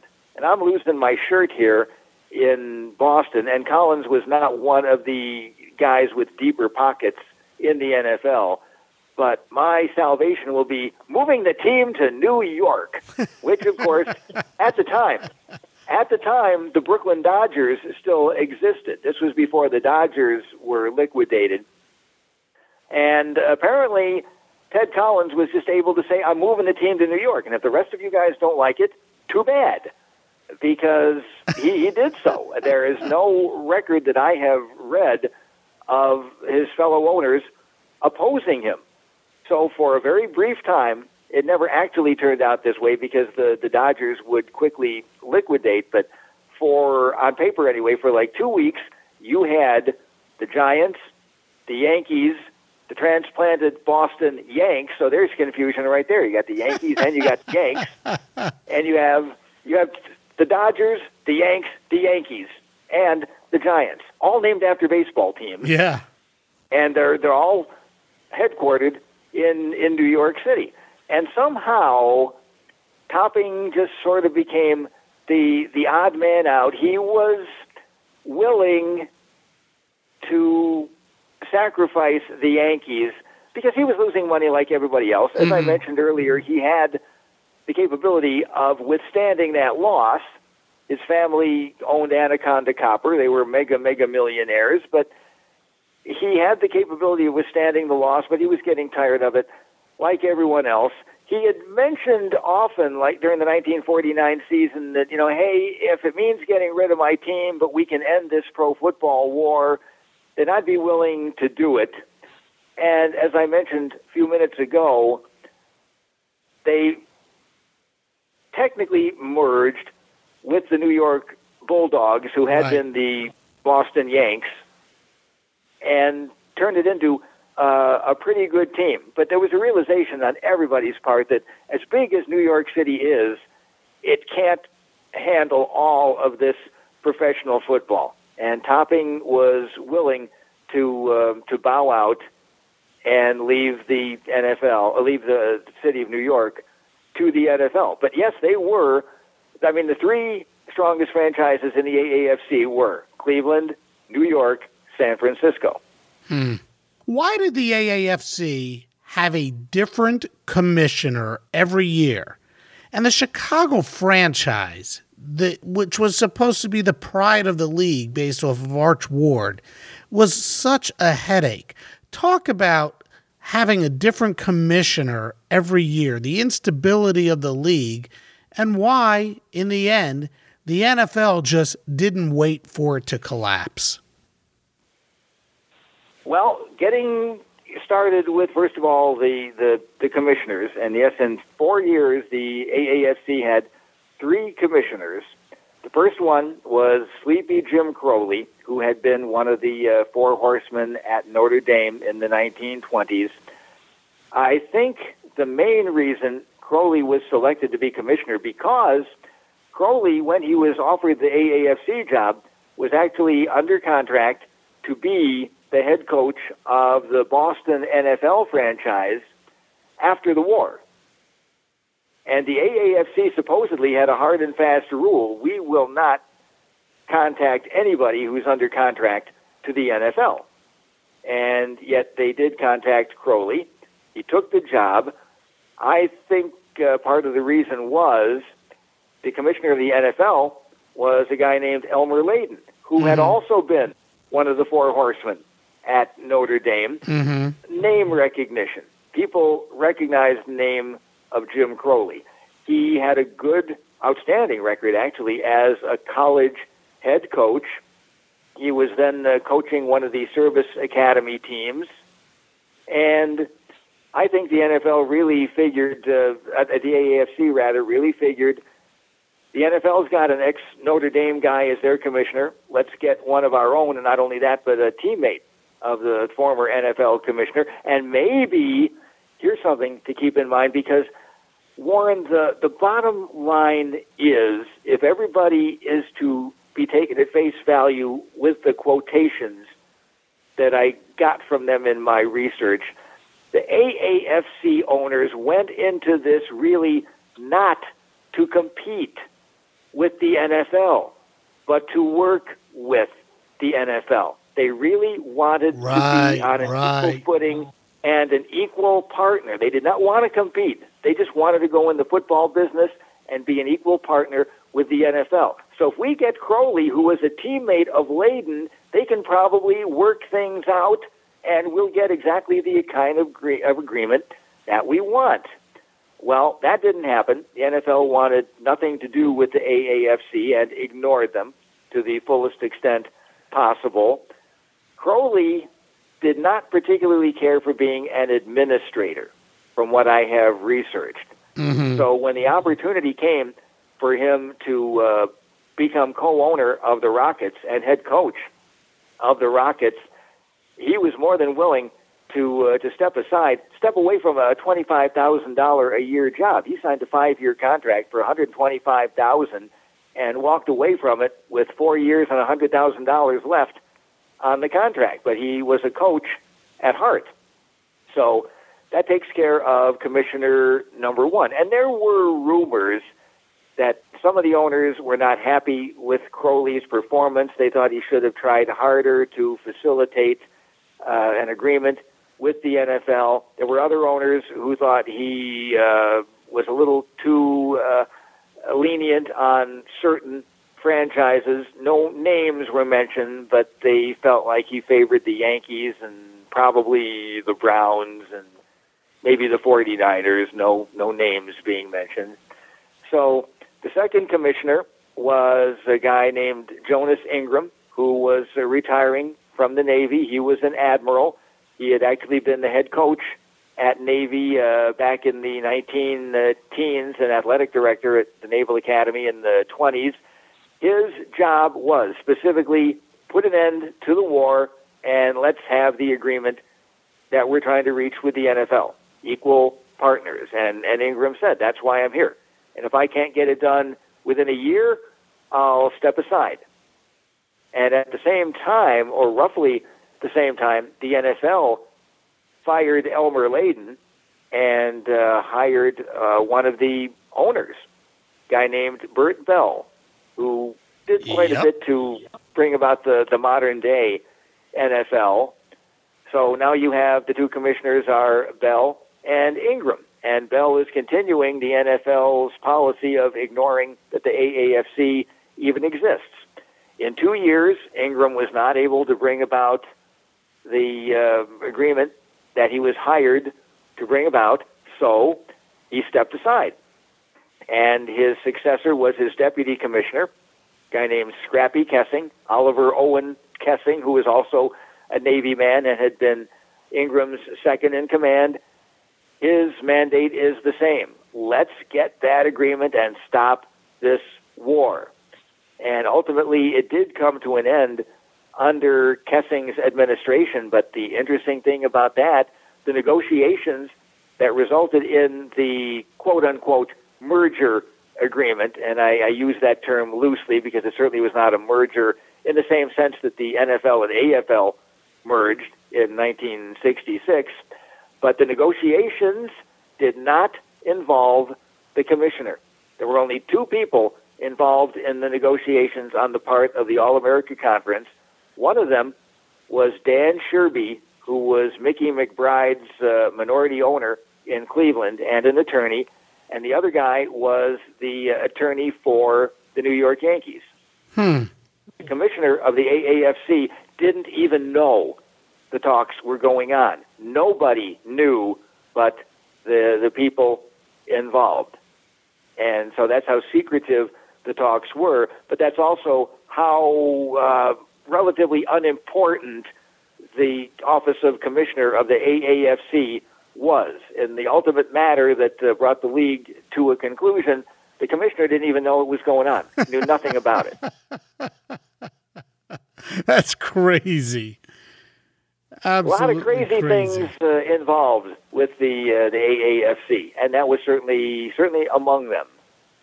So by 1949, it was no secret that the AAFC was about to close its doors. I mean, they were struggling. The NFL was struggling too, but obviously the AAFC was going to be absorbed by the NFL, or at least a couple of the teams anyway. How disappointing was the final championship game of the AAFC? Cleveland won it 17 to 7, but the crowd was small. It was like only 22,000 people there. Yes, it was. It was well, the the story of the merger broke uh, I believe it was the day before or maybe 2 days before the championship game. So, I mean, that should have not have anything to do with uh, advance sales of tickets, and you'd certainly think Browns 49ers, probably the best rivalry the AAFC had, should have drawn a lot more people. Let me tell you, let me tell you an interesting story about that uh, playoff in, in 1949. It was called the Shaughnessy playoff after Clark Shaughnessy the, the college football coach who supposedly invented the system. And as I mentioned earlier, the system was seven teams in the AAFC, top four would make the playoffs. The team with the best record would be the number one seed and have home field advantage throughout. The team with the number two seed would have a home game in the first round. And if the number one seed lost and the number two seed advanced, then the number two seed would host the, the playoff game, the, the championship game. So the playoff order was Browns number one, 49ers number two, Yankees number three, and Buffalo Bills number four. Buffalo snuck in with a 500 record. So before the first round of playoffs, semifinals, I guess is what you should probably call them, the San Francisco 49ers, they're going to host the Yankees, and they threatened to go on strike because their contract calls for them to be paid X amount of money over the entire season, including playoffs. Mm-hmm. So they were not going to get anything extra for this playoff game, and they didn't care for that. Hmm. So they uh, they appointed a committee of two, two team captains, to talk to the Morabito brothers, Vic and Tony, and told them point blank, we want a five hundred dollar bonus for this playoff game, or we're not playing. So the Morabito Wow. brothers said, either you show up for this game or we are liquidating the franchise. The 49ers are no more. Wow. If you don't play this game, you're not getting a penny out of us. And the commissioner said, I'm behind the Morabito brothers. The contract strictly says every game on the schedule, including postseason. So the league backed the 49ers, the players backed down, and they played the game, and they won. Had the 49ers liquidated, I mean, that unquestionably would have been the end of the AAFC. It was on its last leg to begin with, but that would have been the, the crushing blow for the AAFC. And Now- and we might we might not even know about Joe Montana, Dwight Clark, the catch. Might have never happened. Yes, exactly. If the 49ers had gone out of business, yeah, think of all the great football that we would have been deprived of. Absolutely. So in Cleveland, the Browns, in front of another lousy crowd, a crowd of only like 17,000 people, they beat Buffalo. And of those 17,000, there were like 4,000 people who made the, the trip from Buffalo to root on the Bills. And the Bills almost pulled off the upset. Mm-hmm. So the championship game is going to be in Cleveland. The merger talks are going on at this point, and nobody knows anything about them again, as I said, except the participants. So now, now Tony Morabito, the guy who last week told his players, "You're not getting another penny out of us, and if you go on strike, we're folding the franchise." now, Tony Morabito says, "You know, this game should be played in San Francisco because Cleveland isn't going to draw flies to this game. Look at the, the crowd they drew for Buffalo because the Browns' attendance had been steadily decreasing for the last two years. 48 and 49, the Browns' attendance had been decreasing, and they didn't draw anybody to the playoff against Buffalo. So now Morabito says, I'm going to ask the commissioner to please shift the championship game to San Francisco because I can sell 59,000 tickets in San Francisco, and then this is what makes me laugh. Then the players will get a bigger share of the pie because it's all about the players. yeah, right. This is the guy who's threatening to liquidate the franchise the, the week before, but now it's all about the players getting a bigger share of the uh, the, the playoff pie. Okay. So the commissioner says, no, no, we can't do that. Uh, Cleveland's the number one seed, and it would just be a bad precedent if we don't play the game there. So before the championship game is played, the merger agreement is announced. So everybody knows the AAFC is kaput. It's done. This is the last AAFC championship game. Technically, the Browns and 49ers are really playing for nothing. They're playing for the championship of a league that doesn't exist anymore. Mm-hmm. Mm-hmm. The AAFC is gone. It's now part of the Ameri- uh, National American Football League. So 22,000 people show up. The Browns win the game. They're the champions for the fourth consecutive year. And the the question then becomes, okay, now the AAFC is gone. The Browns are absorbed into the NFL. Let's have that game that everybody's been screaming for for the past four years and that the Browns have desperately wanted to play. Let's have the Philadelphia Eagles, winners of the NFL championship, play the Browns and see who's really the Okay, best. And all right. Hold on. right Hold now. on. Hold on one second. So they did not play right now. And I wrote this out because I did not want to miss this during our conversation. The you said earlier in our in you said earlier on today's podcast that it the Browns might be along with the Niners the two best teams in all of professional football. The AAFC, and again, I wrote this out, had one final laugh. As you just said, the NFL's Philadelphia Eagles were regarded as the best team in the NFL, while the Browns were obviously the best in the AAFC. They did not play immediately after that last season, but they played against each other in a preseason game to start the 1950 season. Cleveland smoked Philly. They beat them 35 to 10. But the NFL didn't like the way Cleveland played. They didn't like the fact that Cleveland was passing the football. So they played again later that year in the regular season, and this time, no passes were officially thrown, at least none by the Browns. Every play was a running play. Why? Why did Cleveland not throw a pass? Was this demanded of them by the league office? And ironically, even though they didn't throw a pass, they still won. They beat Philly 13 to 7 and then they go on to win the NFL championship. Wow. Well, yes. Uh, now let me let me tell you why that happened. It was not the league office, but it was uh, an unlikely source. It was because of Paul Brown. And the reason being, after the Browns won that game in Philadelphia and, and blew them out, actually they won 35 to 10, and it should have been 42 to 10. They had one touchdown negated by a penalty, which Paul Brown looked at the game films afterwards and swore there was no penalty on that play. It didn't make any difference. It just meant we, uh, the Browns, we, yes. The Browns won by 25 instead of 32. But after the game, Greasy Neale, Earl Greasy Neale, the head coach of the Eagles, said that was not real football because Otto Graham passed for 346 yards. The Browns had a sophisticated passing attack that nobody in the NFL had. And it, it goes to show you how uh, rudimentary scouting was at that time. The, the Eagles were not ready for this. They hadn't seen it, didn't know how to defend it. Graham passes for 346 yards.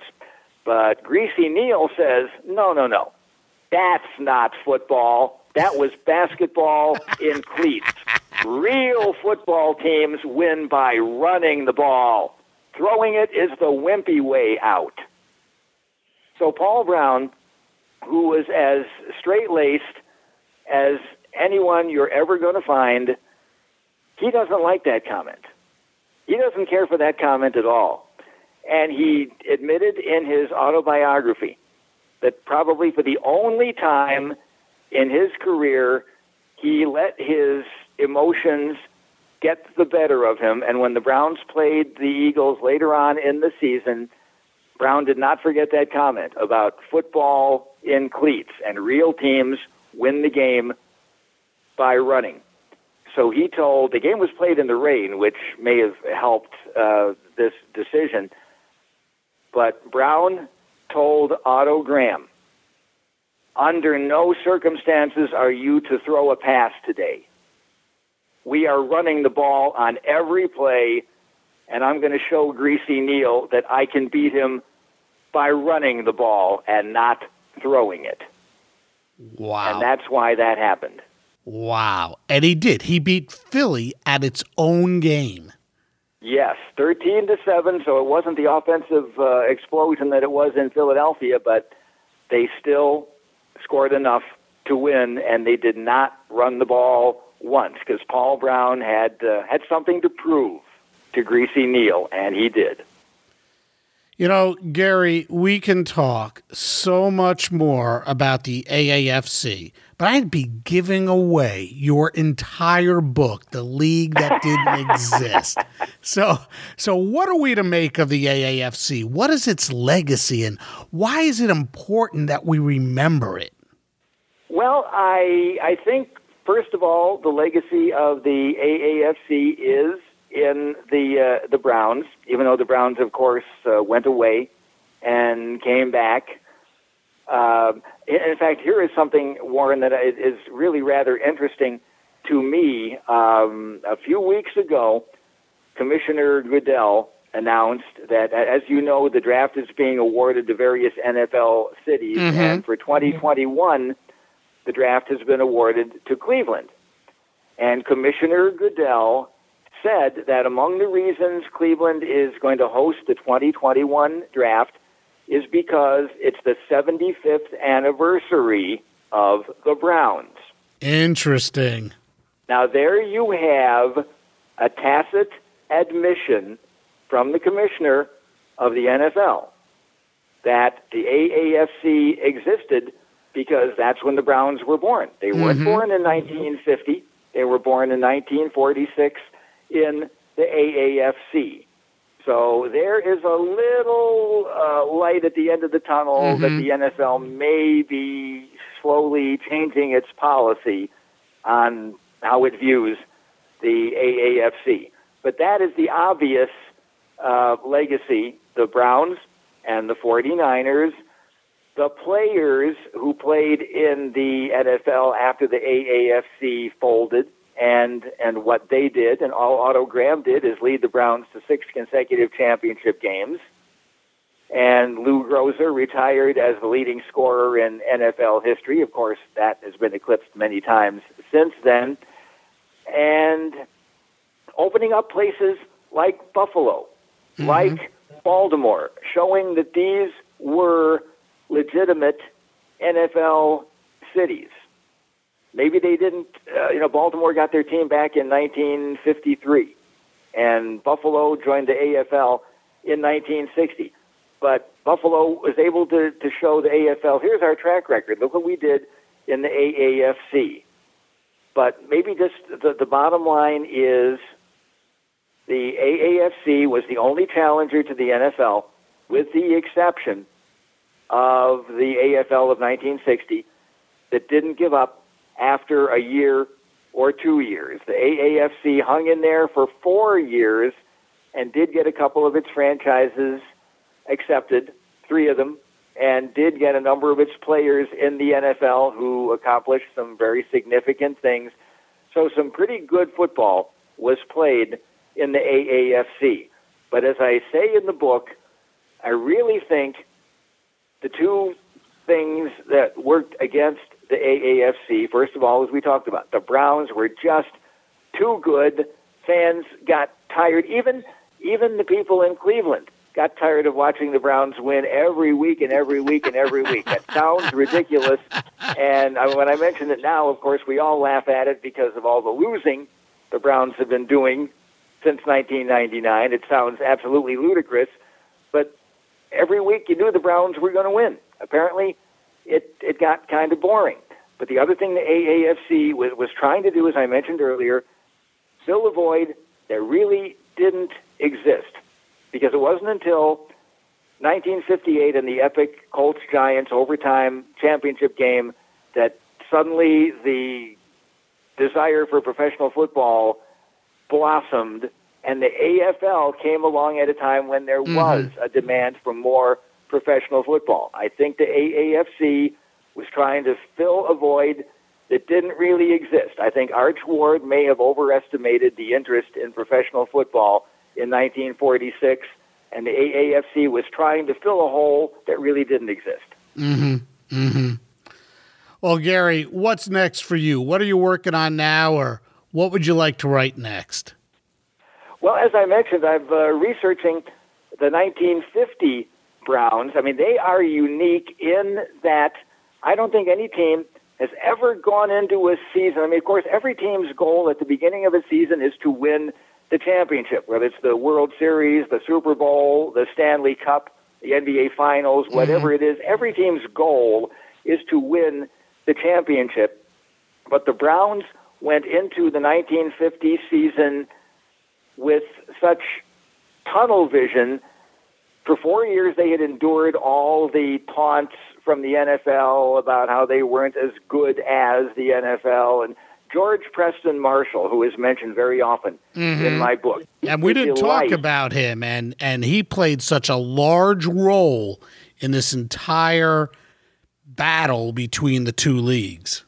He certainly did, yes. And, and he used to take delight in saying the worst NFL team could beat the snot out of the best AAFC team, hmm. meaning, of hmm. course, the Browns. Right.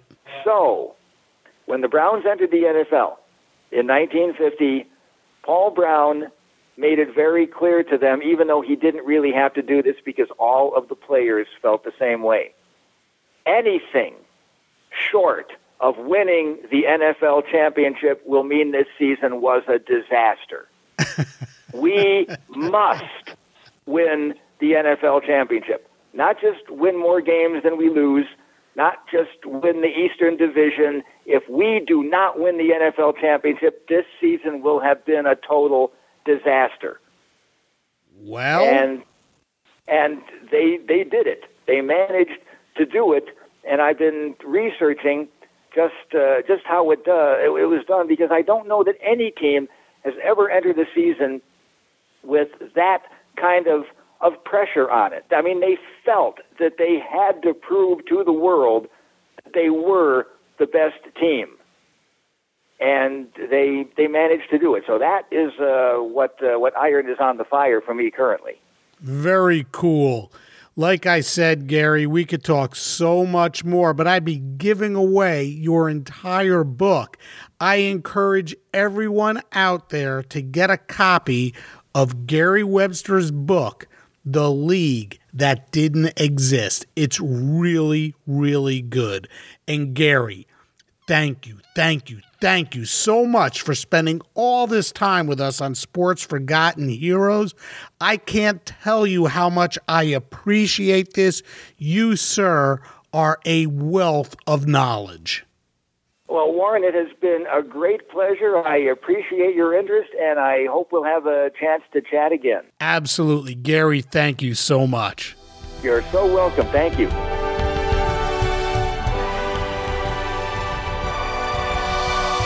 You know, midway through today's podcast, we talked about the Colts. There were several issues concerning the Colts and ownership, the biggest being Gene Tunney, the former heavyweight champion of the world. The All America Football Conference wanted to place a team in Baltimore before Miami. Tunney tried to secure a stadium deal with the city, but it fell through. After the one season disaster in Miami, the AAFC went back to Baltimore. A group of businessmen purchased the team, and the All America Football Conference approved the sale very quickly. Of course, the team now named the Colts, still did not have much in the way of talent. So the AAFC took a few good players from some of its strongest teams and reassigned their contracts to the Colts and the Chicago Rockets and Brooklyn Dodgers as well. So all three could field more competitive teams. There have been so many attempts at creating football leagues to compete against the NFL, and really, only two met with any sort of success the All America Football Conference and the American Football League. And of course, the American Football League was the most successful as the Boston, now New England Patriots, Buffalo Bills, Denver Broncos, Houston Oilers, now the Tennessee Titans, Kansas City Chiefs, New York Jets, Oakland Raiders, and the San Diego Chargers, now the Los Angeles Chargers, all merged with the NFL to go along with two new teams, the Cincinnati Bengals and Miami Dolphins. The Browns and Colts, in one way, shape, or form, along with the 49ers, are what remains from the All America Football Conference, and all three have had great periods of success in the NFL So you could say each have done the AAFC very proud. Okay, before we close out today's show, let's dive back into the mailbox. And today's note comes to us from RS at Thoughts of RS on Twitter. This came just after the episode on what I think is one of the most obscure teams in the history of sports, the Kansas City Scouts. RS suggested we do a show on the Colorado Rockies or Cleveland Barons, both of whom played in the NHL. Well, RS, both are great topics, and I'm hoping to do a show on the Barons this season. Stay tuned. Hey, I'd like to hear from more of you as well. Once again, I'd like to thank today's guest, Gary Webster. You can find his book on Amazon, The League That Didn't Exist A History of the All America Football Conference 1946 to 1949. A terrific history of a league that, as I've said, I find very fascinating. As always, thanks to all of you for listening, and we'll see you next time on Sports Forgotten Heroes.